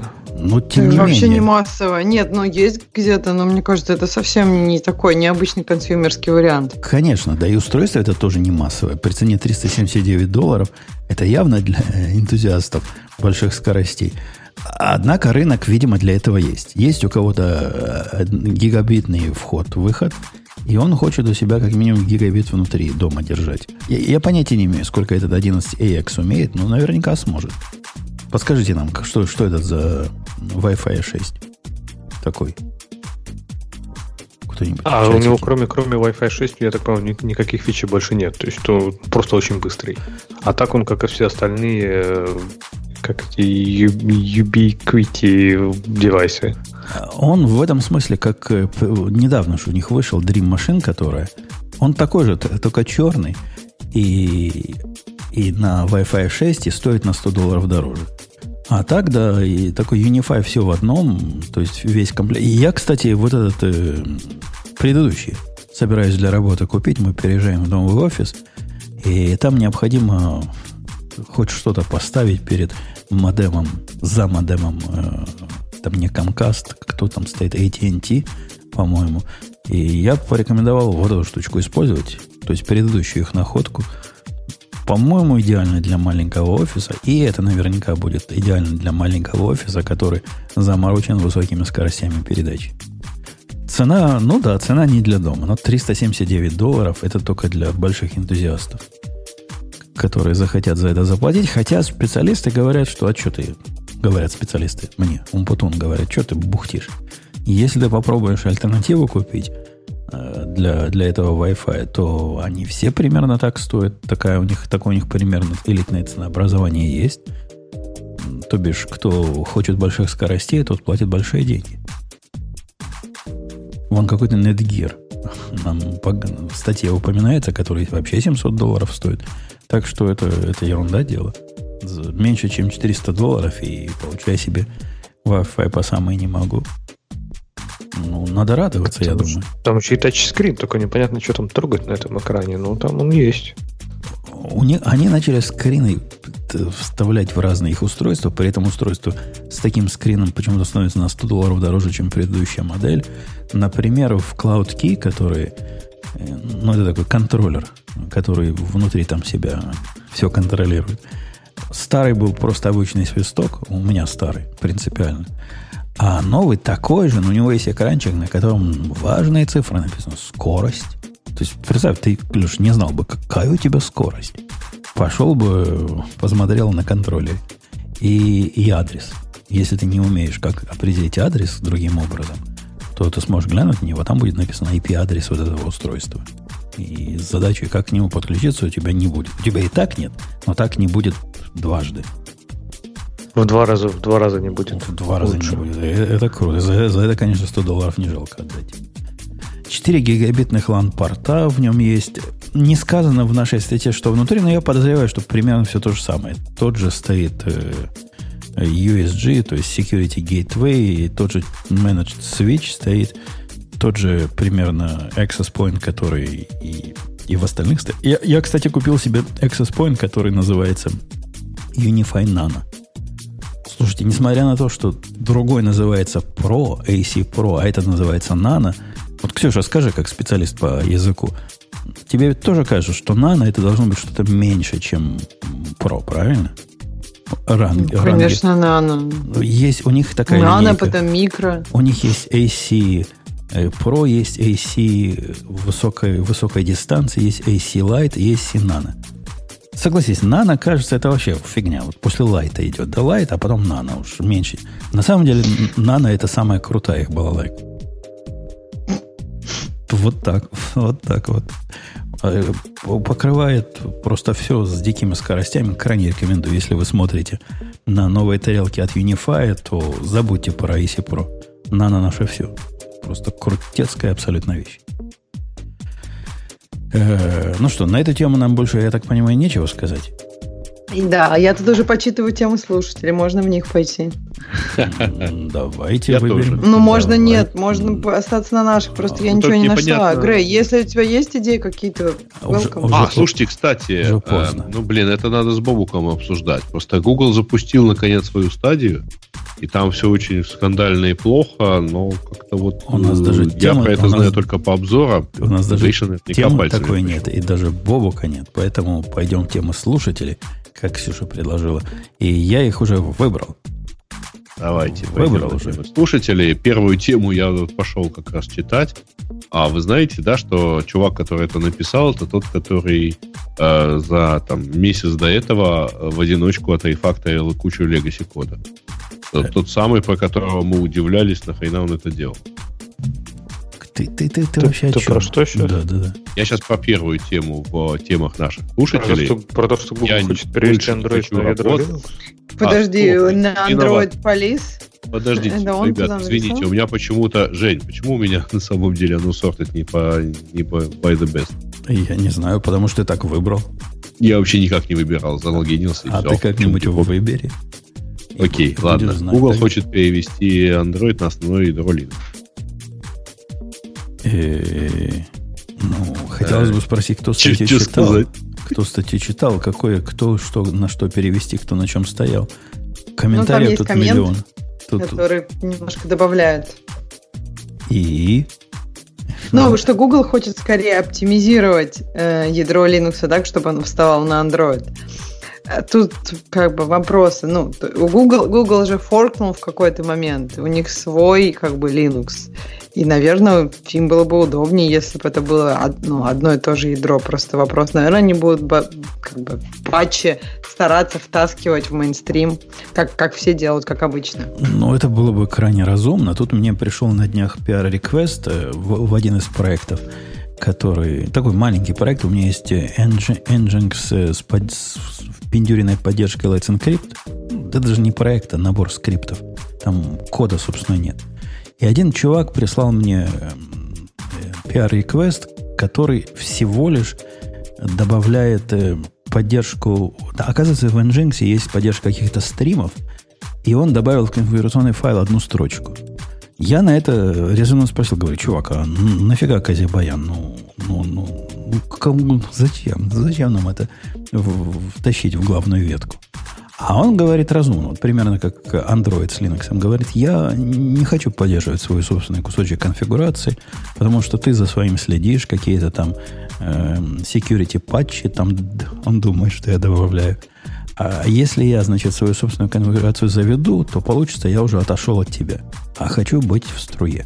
Короче, убедил. Убедил меня чувак, что хочет быть в струе. Влил я его PR-реквест. И, и Google я понимаю. Насколько лучше жить на, на главной ветке. И ну, теперь ты понимаешь, он, потому что если что, какие-то баги со стримами, то вопросы к тебе. Ну, конечно, у меня там целый маппинг для пустого директория, куда пользователь свои стримы может положить. Я, конечно, виноват буду. А документация, кстати, на Nginx просто удивительно странная. Она по удивительной странности, конечно, Telegram делает всех по странности документации, но у Nginx тоже она не совсем соответствует. Ты читал когда-нибудь, я перебью себя сам, Леша, документацию на API для, для Телеграма? Если нет, так ты нет, пойди телег... почитай. Телеграма не читал. Я читал Хапрокси, и я думаю, это еще даже более странно, чем Nginx. Хотя Nginx тоже странно. Не, если, если вы не, не читали документацию про Telegram API, не, про, не документацию про э, боты, там написано для смертных. А вот если просто документацию на API, вы просто пойдите и почитайте. Это, это что-то удивительного. Такого я не видел никогда. Ну, это не то, что роботы писали для, для чужих. Это роботы писали для роботов. Э, в общем, мы за. Пускай переводят, э, добав, вливают свои патчи. Если сам Linux согласится, ну, прекрасно. Будет у нас пропаченное ядро Linux на андроиде. Ну, тут вопрос, что к чему подгонять будем. Android, чтобы он воспринимал нормальное ядро, или ядро, чтобы оно становилось на Android? Но это, смотри, зависит от монтейнеров Linux. Если эти патчи, которые они хотят туда влить, э, с их точки зрения не ухудшают продукт целиком, а хотя бы его немножко улучшают, то там же ну, тоже люди Кому-то еще нужны, наверное, вот так можно сказать. Ну да, да, там же тоже люди разумные и вполне могут согласиться. Посмотрим, посмотрим. Я, я думаю, получится. Все-таки mm-hmm. Google. Да. Дуров наехал на WhatsApp, сказал, что... Никогда не было его опять да. Кстати, предыдущая, по-моему, его запись в его, его в этом канале как раз тоже была про WhatsApp. А... Да, да, там он так набрасывает, так набрасывает, я прям... А он вот... на самом деле набрасывает из-за последнего бага, который, э, в общем, ну, как бы признан, вы можете прислать э, то ли видео, то ли animated GIF э, на, там, на WhatsApp, и просто факт его просмотра дает там какой-то доступ к э, вашему телефону, ну, к вашему смартфону. Слушай, ну он там все вспомнил, он же не только про этот гиф, там у него просто его этот пестрит ссылками различными, и там такие фразы про все. Э, это никогда не будет хорошим, это всегда будет плохим. Ну, то есть у него там прям обобщение на обобщение. Ну, такой демагог. Статья звучит как спич лузера, я вам скажу честно. То есть, ну да, весь мир пользуется WhatsApp. И 13,5 коллег в основном в России пользуются Телеграмом. Ну да. Давайте мы как-нибудь скажем свое фе лидеру рынка. Ну, сказали фе. Ну, Окей. Слушай, в действительности, во-первых, у него с, с точки зрения маркетинга другого выхода нету. А ему надо набрасывать. А, потому что Не ему надо атаковать жестко, лидера. Господи. Он второй. Слушай, ну подожди, вот Apple, Google, они что, ну так жестко друг на друга набрасывают? Они, конечно, набрасывают, но не, не в таких формах просто. Слушай, Apple с Google а, вот там просто не цепляются по поводу отдельных продуктов. У них экосистемы сражаются. И поэтому вот ровно так наезжать. Хотя... А, нет, да мне нет, кажется, слушай, просто... Ты, хотя на самом деле я помню там были примеры. Слушай, ну не элегантно, ну, ВВДЦ там где-нибудь Android покажут, что они не обновляются. Ну вот не так, что типа, Слушай, я ну, не знаю, если так, то Тим Кук должен, не меня, знаю, пожалуйста. Каждый... А, значит, но а, все-таки 60-летний э, гей э, не может так наехать как э, молодой питерский хам. Ну, все-таки. А, а, вот опять же, это толсто и пошло. Никакой элегантности в этом не было. Вот ты как этот, как а, дура. А на кого я в таком случае наехал? А? Э, не, наезд, наезд, ну, действительно примитивный. Типа, мы-то понимаем, вот как между строчек я читаю, мы понимаем, что это все Facebook мутит. А Facebook это известная э, помойка. Поэтому, ну, как же WhatsApp будет хорошим, если он от такой помойки черпает? Ну, все это как-то, как-то, как-то мелко. Да. Мелко. Кстати, тут э, мне сегодня попалась интересная ссылка. Значит, э, одна компания, которая продает роуминговые сим-карты, посчитала, сколько считает, ну, во сколько обходится мессенджеры в роуминге. Вот получается, что Telegram самый легкий с точки зрения переписки, а WhatsApp самый легкий с точки зрения аудиосвязи. Аудиозон. А я вспомнил, что я хотел на стек положить. У меня за на стек положил перед подкастом, чтобы вспомнить в вашем присутствии коллеги-программисты и слушатели коллеги. Я за последние, последнюю неделю увидел три случая одинакового удивительного, не знаю, можно ли даже это паттерном назвать. Наверное, такой паттерн. Рассказываю, что я видел. Первый раз я увидел это у своего китайца, которому дал по рукам, и он сказал, ну я хотел как-то гурутины использовать. Ладно, сказал я. Второй раз я увидел этот паттерн у своего контрактора, который не объяснил, почему он это сделал, сказал «опс» и починил. И третий раз в, в проекте с открытым вот этим open source проекте, где один из контрибьюторов, а что именно он сделал? В проект, в, на примере контрибьютора станет понятно. Uh, у него uh, там есть код, который делает, ну, грубо говоря, HTTP вызов во внешний мир. Делает HTTP вызов, такая дополнительная функциональность, надо куда-то вызов сделать в сторонний сервис. Я ему говорю, чувак, ну ты сделал вызов, а ты представь, что будет, если этот вызов никогда не, не закончится. У тебя ни тайм-аута, никакого контроля, ничего нет. То есть на этом месте программа может зависнуть навечно, потому что твой HTTP вызов абсолютно блокирующий и останавливает весь event loop. Ксюша, тебе понятен же мой наезд, да? Ну, я, я ему так говорю, ну, сделай, чтобы как-то по а у вас как-то там completion блоков, там не блокирующих, нет? У вас вот так? Не, я ему не стал деталей говорить, поскольку мне показалось, что понятно, что я хочу сделать. А сделал он, Леша, ты, наверное, удивишься, что он сделал. Он сделал следующее. И мои два других орла, это не его беда и не его вина.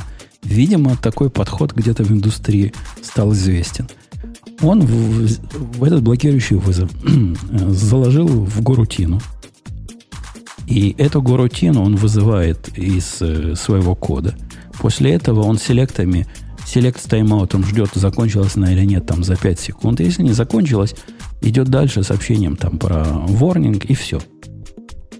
У меня от этого вылазят глаза, и я начинаю ругаться матом, потому что, вы понимаете, это э, утекаю, утекающие горутины.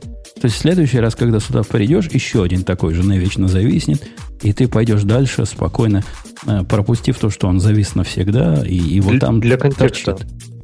У вас же, а почему да, завис навсегда? Но в любом случае по тайм-ауту умрет когда-нибудь. По какому тайм-ауту? По умолчанию там нет никакого тайм-аута. В этом как раз причина, что он зависший навсегда. Не-не, оно умрет, я имею в виду, если ты делаешь вызов на сервер, у тебя сервер в итоге так или иначе умрет. Да-да, ты делаешь, а у тебя там стоит э, полиси на сервере, который говорит э, не дроп, а reject, по-моему. Ну, какой firewall там полис есть, где ты навечно зависнешь.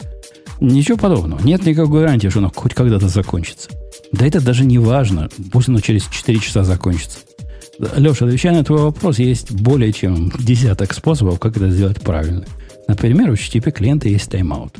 Не поверишь, можно задать. Вот я говорю, это самый первый вопрос. Это первый вопрос. Да, имеет ли здесь HTTP нативный тайм-аут? Имеет нативный тайм-аут. Кроме того, HTTP call ы поддерживают контекст, который можно прерывать.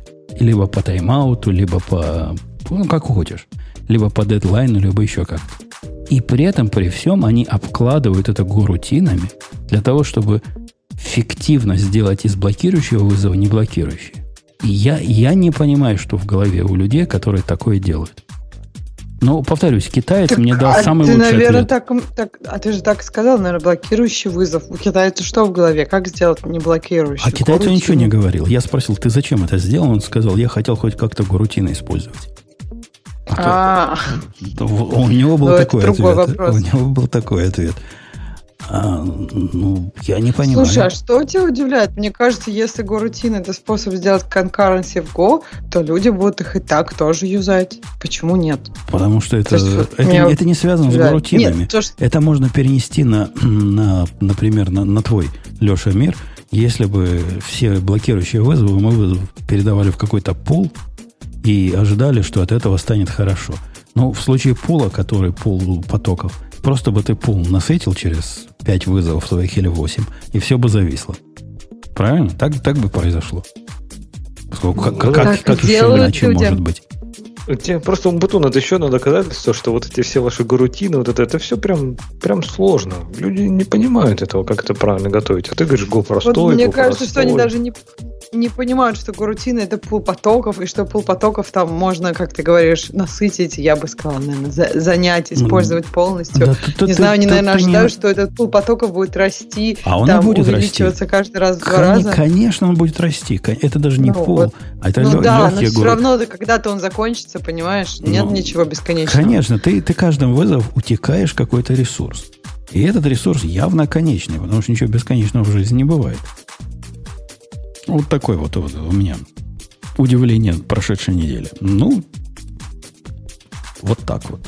Вот так вот. Написал я там э, гневный пиар-реквест, гневный комментарий к пиар-реквесту, в котором сказал, что вместо таких э, сомнительных трюков лучше использовать встроенный тайм-аут. Э, давайте на следующую тему пойдем. Давайте. Кстати, а как а. это сделать по-нормальному? Представь, представь себе, нет тайм-аута. Представь себе, я не знаю, ты используешь какой-то протокол другой, у которого нет тайм-аута. Как ты бы это сделал? Ну, то есть в моем мире я знаю, как это сделать. У нас там все по-человечески с completion блоками. А вот как это сделать? Как вот ты бы у себя это сделал? А, то что, есть ты бы завел... Что, что значит? Ну, то есть как бы ты... В принципе, в принципе если ты вызываешь... автоматического Не-не, если ты вызываешь... Во всяком случае, в Go, если ты вызываешь блокирующую функцию, угу. которую нельзя прервать, mm-hmm. которая не поддерживает прерывание, то ты ничего mm-hmm. не сделаешь. То есть А-а-а, вообще ну, сделать есть ничего нельзя все, с такой у тебя функцией. Утекут, так утекут, да? Не-не, ты, ты, у тебя блокирующая функция и все. То есть все, что ты можешь сделать, у тебя, тебе нельзя в Java, например, можно взять, да, по-моему, Леша, ID потока, и этот поток, thread ID, по нему его грохнуть. Что является тоже так себе, прямо скажем, методом, мягко говоря. В Go такого нет. Поскольку риски убивания потока, который запускает что-то, который не поддерживает убивание, они ведь сравнимы с риском утекания ресурсов. То есть и, и то, и то будет какое-то непонятное состояние. В принципе, Ксюша, для этой проблемы нет никакого вменяемого решения. Если ты вызываешь что-то блокирующее, и оно не умеет поддерживать чего-то, что позволит его затерминатить правильно, с его точки зрения, то ничего ты тут не сделаешь в, в нашей, это, как она называется, это конкурентность. Ну, когда они должны договариваться друг с другом. Непрощающая конкурентность. Нет, ну я поняла, то есть мы должны ожидать, что это, то есть искать какие-то контексты, которые можно передать. Я так понимаю, что большинство good citizen будут сами имплементировать эти возможности, и чтобы ты передаешь контекст, правильно же? Ну, где можно затерминатить. Да-да, все современные API, например, у MongoDB в Go API, всякий вызов, который теоретически может быть бесконечно долгим и блокирующим, они все поддерживают контекст как первый параметр. То есть, по идее, все такое относительно рискованное, сетевое или я бы даже сделал связанное с длинными операциями на файловой системе, которые потенциально долго могут работать, должно уметь э, вот это дело поддерживать. Но так, если а, оно... подожди, а как тебе контексты помогают? Или ты типа ты подписываешься на вот этот cancellation контекста и сам решаешь, как тебе за...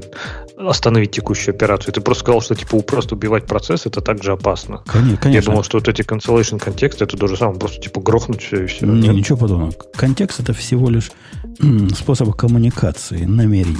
И если эти намерения, и если ты делаешь контекст, и если ты передаешь кому-то контекст, и делаешь ему cancellation, то как бы раз он принимает контекст, то есть предположение, что он его отработает и выйдет. Если не выйдет, ничем, конечно, не поможет. Никто тебе то ничего не убьет. Вообще не гарантия, да, что конечно, ты делаешь там cancel контексту, что у тебя там, не знаю, кто-то кого-то вызвал с этим контекстом, вообще хоть что-то сделает вся, вся гарантия о том, что контекст он запропагандируется по, по своему дереву до, до самого низкого места. Но то, что на него как-то кто-то среагирует, то никто не знает. Ну, хорошо бы, чтобы среагировал. Надеемся на это. А не, нет никакого способа, ну, на, на, на Косте Сапрыкина в этой ко- кооперативной многозадачности. Надо ко- кооперацию устраивать. Надо его обрабатывать. Э, окей, следующая тема у нас Госдума проект одобрила, уже было, было, было. Google Chrome будет Дальше. отмечать медленные сайты специальным индикатором, говорит нам Ну, Никита. не новая тема, на самом деле. А, они будут... Там довольно сложная история, как они это будут делать, потому что типа быстрые сайты будут помечаться зеленый такой, зеленым прогресс-баром, а медленные, исторически причем медленные сайты а, будут снабжаться надписью типа «Обычно этот сайт загружается долго». Э, ну, вот как-то так. Это они хотят э, добиться чего? Чтобы те сайты, которые обычно долго загружаются, стали быстрее? Или... Ну, типа, да, чтобы устыдились, так сказать, и начали загружаться быстрее. А, при этом понятно, что они будут полагаться на вот PageSpeed индикатор, э, который у них, ну, они, собственно, это дело измеряют. Это никак не соответствует тому, насколько он у вас будет тормозить на каком-нибудь GPRS э, в вашей конкретной локации. Короче, странная история. На самом деле, это недели две, по-моему, этому нововведению, и вот они пока просто сказали, да, мы вот планируем, что надо бы как-то так пока помечать. Ну, с одной стороны, с одной стороны, конечно. А у вас у всех хабр при загрузке так тормозит, что наверняка его э, вот эта новая хромовская балалайка будет помещать как медленный? А, нет. По сравнению с другими сайтами, у меня хабр как-то на удивление медленно открывается.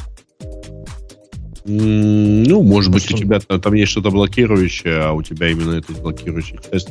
Может, он просто далеко от тебя уже, ну, чисто там дата-центр у них, скорее вот, всего, Мне тоже кажется, что у Хабра очень медленно тут открывается. Медленно открывается. То есть он я не помню, как в России, но вот прям медленно. Субъективно да. медленно открывается. Не знаю, в чем дело. Я даже DNS-запросы проверил. Нет, все резолвятся быстренько. И все, я, я DNS-запросы свои. Я наконец-то э, PyHole по назначению стал использовать. Поставил его на Raspberry Pi. А? Как вы гордитесь мной, теперь у меня PyHole на Raspberry Pi. Все как положено. Мало того, он еще умеет э, делать э, Cloudflare, э, вот этот трюк. Э, DNS поверх чего там, TLS оно делает, по-моему. Ну, есть TLS, есть HTTPS. Ну, короче, хро, э, Cloudflare D Cloudflare дем, демона запустил, так все работает. Я удивился, поскольку я ленивый, я хотел такую штуку готовую купить. Чтобы кто-нибудь мне продал пай, где все это уже настроено. Я не смог такой найти нигде. Кому-то из наших дорогих слушателей, может, эта идея покажется бизнес, бизнес-проектом.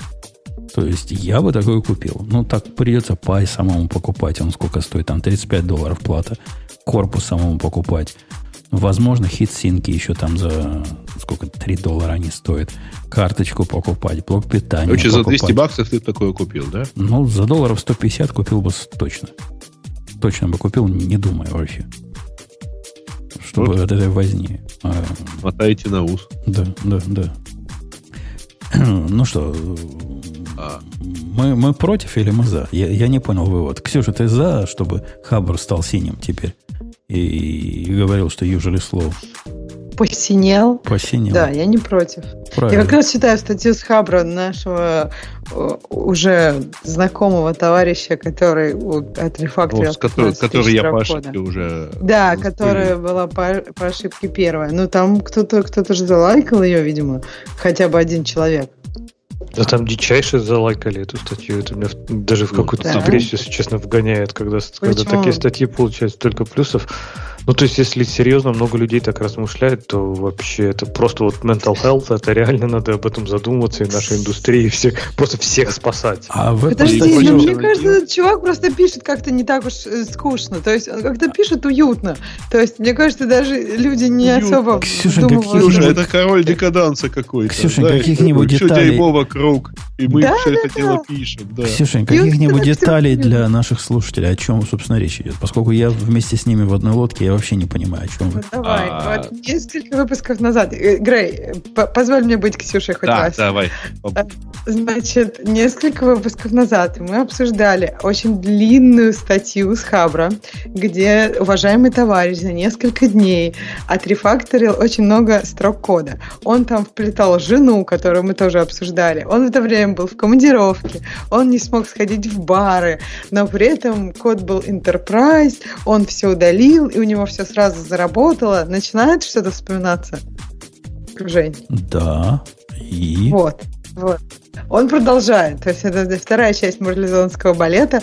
Теперь э, он против таких корпоративных практик, где менеджеры как-то пытаются внедрить какие-то правила, которые улучшат его работу, а потом смотрят, что вот, смотрите, благодаря их правилам все улучшилось. А на самом деле он написал говнокод, никто об этом не знает, но когда-нибудь кого-нибудь волят. Вот Слушай, а можно так, я тоже побуду к Ксюше немножко? Конечно. Да, побудь, побудь. Вот, он еще очень классно, в общем-то, такой саммари статьи, который вынесли даже в заголовок комментария, как он пишет, я не хочу больше работать ни над какими проектами, ни над чем, я не хочу писать никакой код, я вообще просто не хочу работать. А вся система построена на то, чтобы меня заставить и выжать из меня результаты. И вот, ну, то есть такое презрительно, опять же, небрежное, негативное отношение, что типа, э, в общем-то, все, о чем все, кроме там, даже деньги, это не мотивация, по сути. То есть все, что все из тебя пытается, все, что пытается сделать компания, это выжать из тебя какие-то результаты, а ты пытаешься как-то слиться и поменьше работать. Ну, то есть, в принципе, наверное, если люди действительно так работают, ну, как-то прям тяжело, наверное, жить. А, а у него тут фраза Нет, есть. там так еще прекрасный есть момент. Сейчас, э, Жень, сейчас прям тут хорошая. То, что мы обсуждали. Он говорит, да, вот я могу всю жизнь делать какую-то хрень, а могу вот быть типа виженери, как Столман э, и Торвальдс. А потом всякие негодяи выпрут меня из проектов, и вот поэтому надо не делать, не быть visionary. реально надеется на секс-скандал, я чувствую, да? Ну вообще, нет, ну вообще Торвальдс вообще никто ниоткуда не выпер, все он на месте. Ну там тоже было типа вот Ну come on, ну все нормально у него там. Мне, Для всех там мне чехостит в Linux kernel. Мне его фраза, вот эта фраза зачитываю. Я годами пишу код и каждый день. Каждый день и отлично знаю, что если мне не хочется над чем-то работать, получится и медленно, и плохо. Вот это переговор. Это то, что я бы назвал непрофессионализм. Профессионалы в нашей области, во всяком случае, это мое мнение, пишут код, над которым не хотят работать довольно часто, не знаю сколько в процентах, однако это вовсе не является поводом или причиной для того, чтобы получалось медленно и плохо. Но не каждый код, над которым мы работаем, я не знаю, Ксюша, как в твоей области, может, у тебя всякий код праздник, а у меня, например, нет. И тем не менее, мне нормально получается. Сколько лет уже тоже много лет пишу. И не Come on, получается ну, медленно и плохо. Прям, прям совсем кода. Всегда же есть что-то еще. Там, у тебя DevOps. Но неужели ты там просто счастье полные штаны, когда там Docker -контейнер настроил? Ну нет, но есть какая-то работа, которую ты просто, ну вот это сделал. А есть какие-нибудь интересные задачки, которые ты там можешь думать потом, когда и ушел с работы. Это ну, мой, то есть все как-то сбалансировано. Мой, мой любимый наезд на русских программистов, и не только русских, но русских в основном о том, что процессы все, результат ничто. Вот это квинтэссенция. Если процесс нам не интересен, то положим болт на результат, все равно хорошего ничего не получится. И вообще, кого этот результат волнует, если нам процесс не доставляет удовольствия? И вообще, мне кажется, вот это такой гимн, просто, знаете, круто быть нигилистом и циником. Это так классно. Но мне кажется, все-таки с Тургенева все еще началось. Наверное, это долго еще не выбить. То есть круто быть унылым пацаном, который всегда на все жалуется, у которого все плохо, и вот это вот наш презирать весь остальной мир. А если вам что-то нравится, ну, вы просто еще не жили, вот пороха не нюхали, но потом за временем тоже станете циничной старой сволочью. А ну, не знаю, с таким подходом тяжело жить, наверное. По-моему, вторая часть Мадагаскара там, где они в Африку попадают. Э, помните, да, ее? Ну, там, где этот э, Марти, зебра, который выходит и говорит, я говорю, такой весь оригинальный и опупенный, и оказывается, что у него вот там все стадо такое. Они все такие. Грег, кроме тебя, там вот все взрослые мультиков не смотрят, поэтому нет, не помню. Я понял. Вот там вот примерно плюс 302 человека, которые тоже такие оригинальные, офигенные. Вообще, чуваку, конечно, кажется, сильно не помешал бы большой плакат «Лучшее враг хорошего», потому что он все время хочет там что-нибудь гениальное сделать. Не, возможно, а, возможно а есть... ему приходится, так сказать, землю копать. Может, это даже не его вина, а его беда, потому что вокруг нашей профессии в последнее время сложился какой-то э, странный флер. Странное заблуждение о том, что мы тут практически в белых штанах ходим по, по Рио-де-Жанейро – и с одной стороны лопатами деньги загребаем, а с другой стороны делаем то, что нам в голову придет, и выражаем себя творчески. Ну, потому что у нас не инженерная профессия, а мы тут творцы через одного. И может вот это на него наложилось. Я не знаю. Я вчера, не далее как вчера, писал даже не код. Если бы это был код, ну, это в каком-то смысле код. Есть новая регуляция. Я просто нашим слушателям, которые думают, идти ли в программисты или нет, может, их остановлю. Чем программисты на самом деле занимаются на работе. Так вот, есть регуляция в моем мире, которая э, должна сгенерировать отчет, и по этой регуляции отчет в PDF регулируется, и размер этих э, буквок 5 э, поинтов должен быть. Если вы спросите, что за бред, я вам говорю, 5 поинтов это 5 пяти вот этих не потому, что они хотят, чтобы люди ослепли. Примерно половина от того, что мы видим обычно на экране. Не, не потому, что они хотят, чтобы мы ослепли, а потому что там такое количество полей, что ни на какую страницу это распечатать невозможно. Конечно, если потом распечатаешь с этим 5, 5 э, кеглем шрифт, все равно ты прочитать без лупы не сможешь. Но, тем не менее, это там полей этих много. И вот я сидел вчера, и, наверное, в течение часа эти поля вводил. Брал поле оттуда, пытался перевести его бизнес-смысл, называл как-то у себя, вводил в свою структуру, описывал, какие у него JSON, JSON будут э, таги – и вот таким образом целый час поле за полем, поле за полем. И если вы скажете, что это большое творчество, я кину вас камень. Подожди, ну а что делать-то? Вот ты говоришь, ой, давайте я раз, вас разубежу быть программистами. Окей, не программистами, а, а что делать-то, а, бандиты? А, а, о том, что Веселее? В, в работе программиста не все так весело, как вам кажется. И не все настолько творческое, как кажется автору этой статьи. Работе, да не в, да, ни в какой работе. Куча рутины и минимум творчества. Но не минимум, в разной работе по-разному. Есть работы, в которых нет творчества по определению. Но да, всегда есть рутина. Всегда есть а какой-то момент, тему когда Есть, нужно... конечно, шикарный анекдот про мужика, значит, э, который убирал клетки у слонов. Помните? Нет. Он сидит в баре, плачет, ты, ты не представляешь, я работаю в цирке и убираю клетки у слонов. Вот. Ты не представляешь, как много там дерьма. Бармен ему говорит, слушай, а может ты, ты здоровый мужик, найди себе другую работу. Кто? Бросить шоу-бизнес? В пет-проектах, пишет Александр, большой проект процент творчества. Александр, это тоже заблуждение.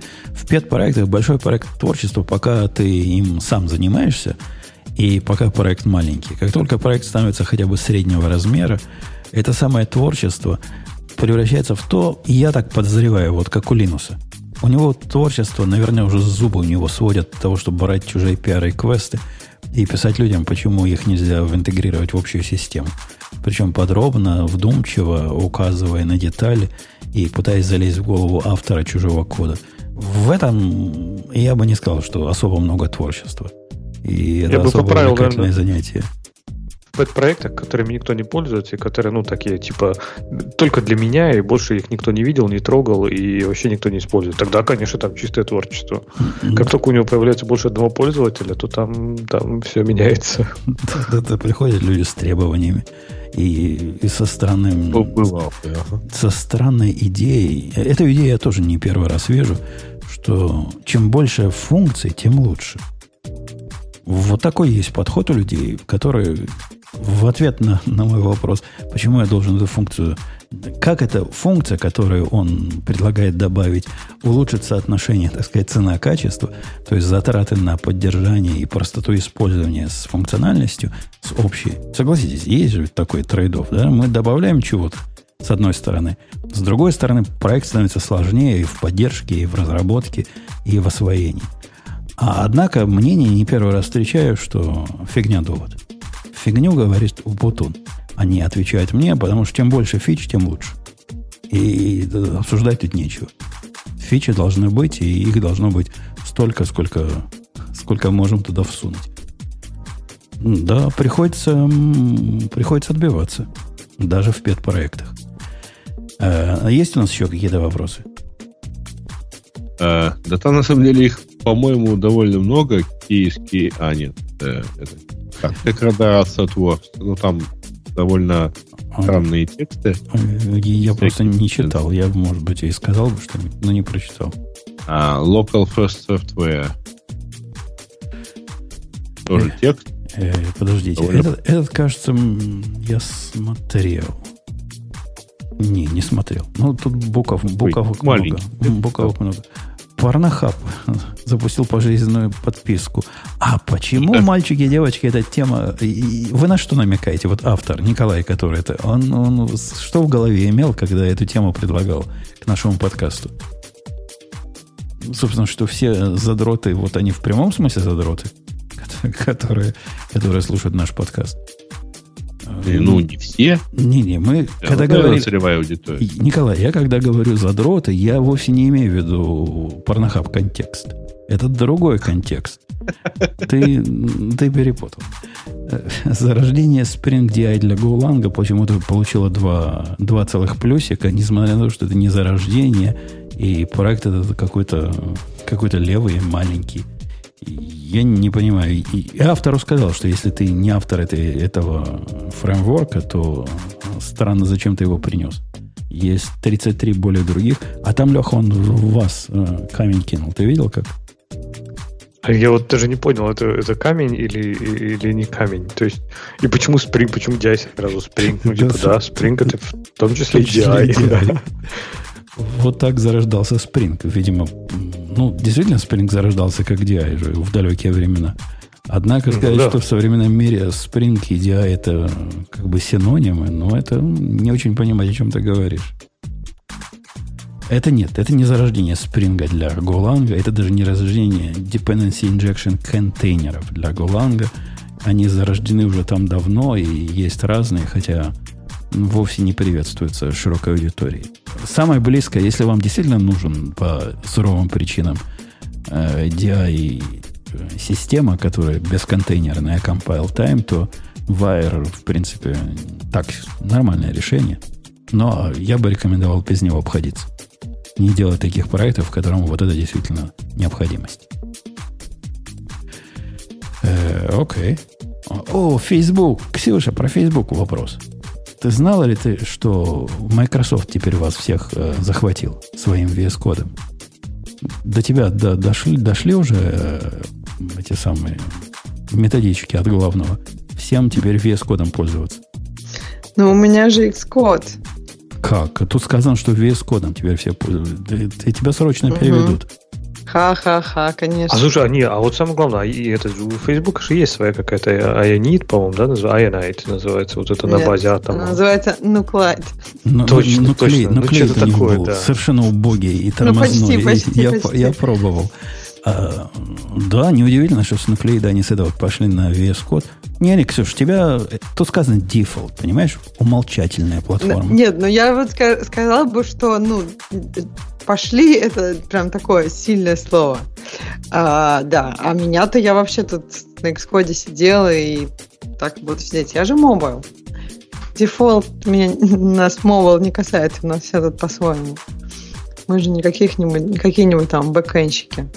Своя Или атмосфера. не дай бог, да. То есть вы, вы элита, типа, или просто до вас руки не доходят? Х- Да в ползают- смысле, но у нас ползают свои инструменты. И как бы, ну ты понимаешь, что под mobile есть некая специфика. Не, Нет? не- не- React Native-то вы можете писать в э, атоме, правильно? React Native тоже как бы на мобиле, если тебе его надо запускать. Ты можешь другие штуки писать на ну, этом. Погодите, я, вам, сейчас анекдот расскажу, практически как Грей. Из, Ну, жи- из жизни анекдот расскажу. Я два дня назад открыл тикет на Rocket э, чате поддержки. И у них есть такое место для платных заказчиков, где открываешь тикет. У них есть SLA, который говорит, на high priority мы отвечаем за два часа, на среднее, по-моему, за сутки, а на фигню всякую за 4 дня. И ты сам выбираешь, какой. Я, у меня хай, типа хай-хай. Мгм. Я поставил Мгм. хай, открыл тикет, написал все свои WTF. Все, засобмитил. Прошло два дня, никакого результата. Заметьте, какой я терпеливый. Вместо двух часов два дня ждал. Пишу Мгм. сегодня им, ну, думаю, что дальше делать? Пишу дальше в тикете обновление. Мол, где, где, где, где, где, где? Какой-нибудь ответ могу получить? Написал, вчера ночью написал, или сегодня утром написал. Ответа нет, тогда я сделал следующее. Взял, написал письмо по всем адресам, которые я знал. Которые мне когда-то раньше с Rocket Chat отвечали. Говорю, ну что, что будет? Пришел ответ. Дорогой Евгений, пишут мне, в скобочках unknown. Почему я unknown в скобочках? Ладно, не знают дальше, кроме Евгения. Не знают, что он путун. В ответ на ваш запрос о том, что нет ответа на тикет номер 7815, мы автоматически открыли новый тикет. Теперь они, у них есть два тикета. Один тикет о том, что нет ответа на предыдущий тикет, и вот этот оригинальный тикет. И, а по, по смыслу ответа так и нет. Но зато видите, видимость работы произошла. Открыли Не, ну, тикет. сегодня же выходной, и вообще там, наверное, все разъехались. Праздники же уже. Ты что? Э, ну, не знаю. Ну, первый мой тикет был в четверг вечером. Ну, это, согласись, от четверга вечера до утра субботы. Хотя, может, они шаббат блютут, как в Израиле. Тогда, конечно. Ну да, они, наверное, все просто блюдут. И шаббат, и Тhanksgiving, и все вместе взято. У, них, у них с поддержкой настолько плохо, что я думаю, а я ведь плачу им, затребовать деньги обратно, потому что это явное нарушение контракта, и пойти на что-нибудь другое, хотя подозреваю, что остальное будет не лучше. Э, ну что, у нас, по-моему, вроде все, да, мы уже? Ну да. да. Обсудили, засудили. Слушайте, а вам приходило письмо э, значит, вопрос с просьбой пройти опрос, э, если у вас там дефектная клавиатура MacBook и так далее? Она говорит, class action э, lawyers. Ну, тебе спамеры какие-нибудь прислали. Ну, не знаю, они прислали ссылку на Survey Monkey с просьбой рассказать, типа, какие у вас были проблемы, предлагали ли вам компенсацию, получали ли вы компенсацию, меняли ли вы MacBook и так далее. А 100 долларов не просили заплатить? А, нет. Ну, еще вопрос. А у меня, кстати говоря, было такое, когда-то у них был, вот у Apple был какой-то вот Class Action Suite, под который я попал, в связи с чем-то типа вот ценообразования на iBooks или что-то такое. В общем, мне там начислили какое-то количество денег. Э, так что я, в принципе, даже доволен остался. А, а я, кстати, заблокировал на своем Unify целый регион Африка. При том, что это может как-то российски звучать, заблокировал и на вход, и на выход. Мне практически спам, не скажу, что весь перестал, но вот самый глупый спам перестал приходить. При этом не только спам нигерийский, вот это, когда вы выиграли миллион долларов, это ладно. Но перестало и, и разные... Знаете, есть такие спамы, где они как будто бы сами пытаются пометить, да, это спам. И в заголовок разные цветочки там вставляют. Вот это весь идиотизм. Вы понимаете, о чем я говорю, да? В subject вставляют Unicode все символы. Вот весь этот спам, похоже, из, в моем случае приходил из Африки. Весь пропал. Прямо так аж, аж легко дышать стало. Как захожу теперь в спам, а там нормальный, нормальный спам, без, без всяких глупостей который европейский, американский. Ну что, на этой оптимистической ноте мы будем сегодня таки да? Если вы не против. Таки, ну, да. таки да. Да. Поехали Digital Ocean, а мы с вами до следующей недели услышимся. Надеемся, Бобок будет, уже вернется. Пока. Ну, пока. Пока. Это шоу создано при поддержке Digital Ocean. Digital Ocean – провайдер доступного облачного хостинга. Всего за 55 секунд и 5 долларов в месяц вы можете создать свой облачный сервер в одном из дата-центров, расположенных в Нью-Йорке, Сан-Франциско, Амстердаме и Сингапуре, и управлять им с помощью простой, интуитивно понятной панели управления или воспользоваться мощным API. Начните прямо сейчас. Введите промокод RadioDefist при регистрации и получите 10 долларов бонуса на аккаунт.